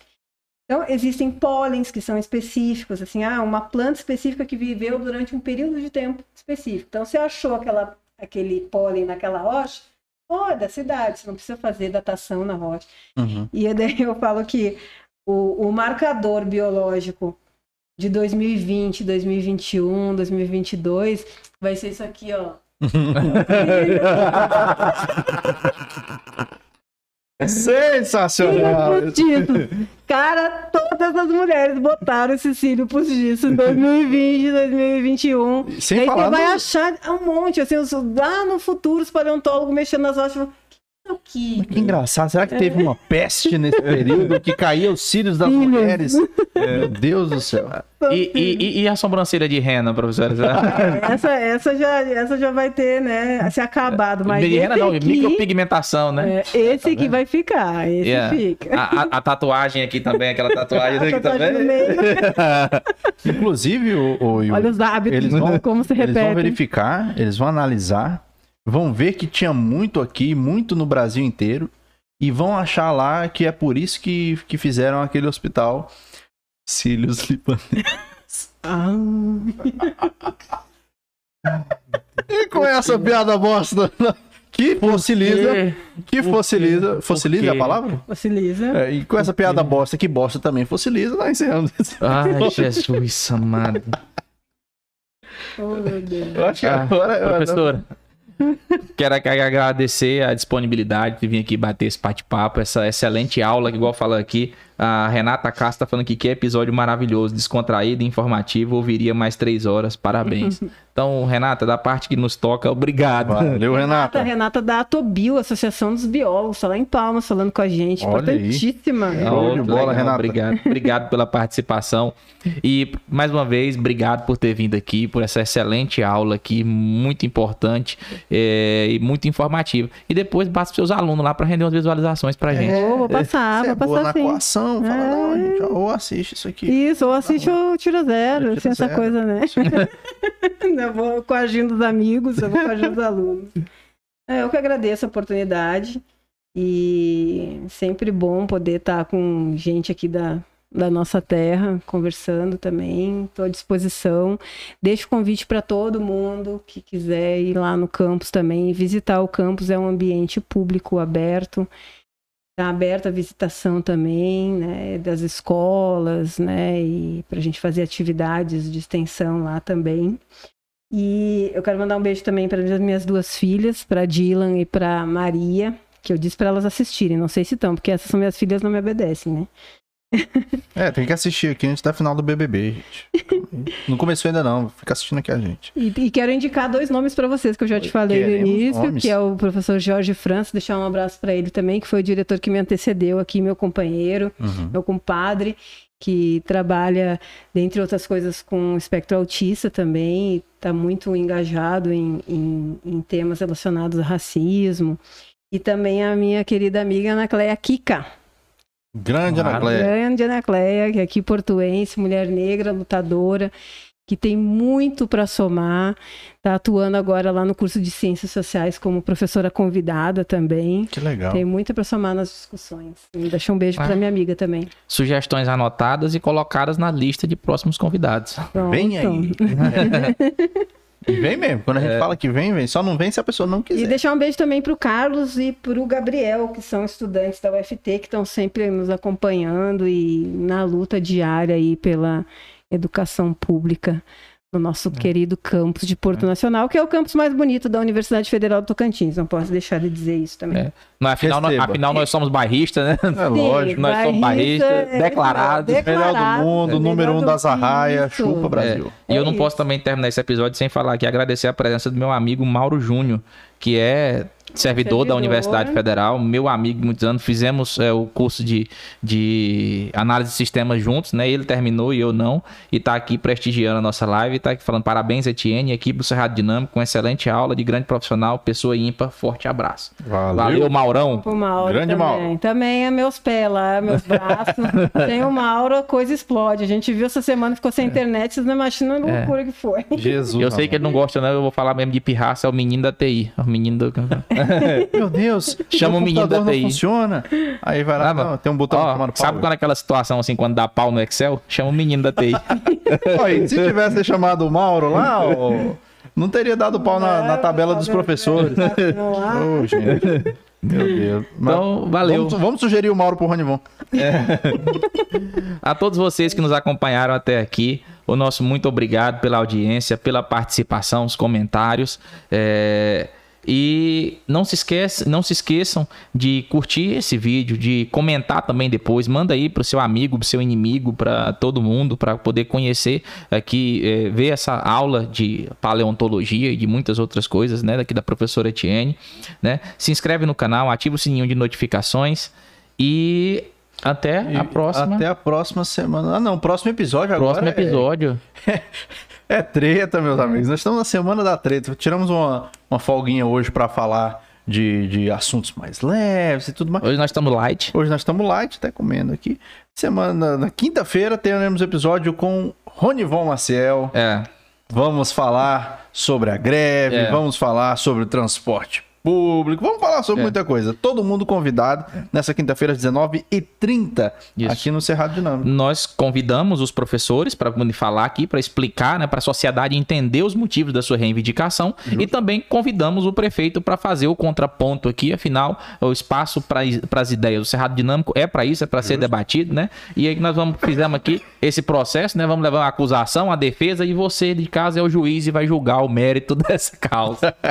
Fica com vocês o negócio aí. É. E manda esse episódio também, a gente tava falando de mandar os episódios. Manda esse episódio para aquele seu, seu amigo que fala: Poxa, cara, a vida é difícil, eu tenho que matar um leão por dia. Pensa nas pessoas que, que trabalham na granja, que matam um dinossauro por dia. e é com essa piada bosta que a gente encerra esse episódio. Um abraço pra todo mundo, se inscreve no Não, canal. ai- ainda não, ainda não, ainda não. Esse episódio também vai estar no Spotify. Esse e verdade. todos os outros vão estar no Spotify, Deezer, Google Podcast, Apple Podcasts, né? Em todos os agregadores de, ou quase todos os agregadores de, de, de podcast. Podcast, os principais, né? Vocês vão poder conferir lá enquanto fazem um Cooper, faz uh, lava vasilha, enquanto faz qualquer outra coisa que você queira, quando tá no carro. Assiste lá também o Cerrado Dinâmico. E é isso aí. Muito obrigado. E é isso. Obrigada. Encerra logo antes que eu faça outra piada bosta. É, isso aí. encerra. Tchau, obrigado. Tchau, obrigado. Então, eu tenho.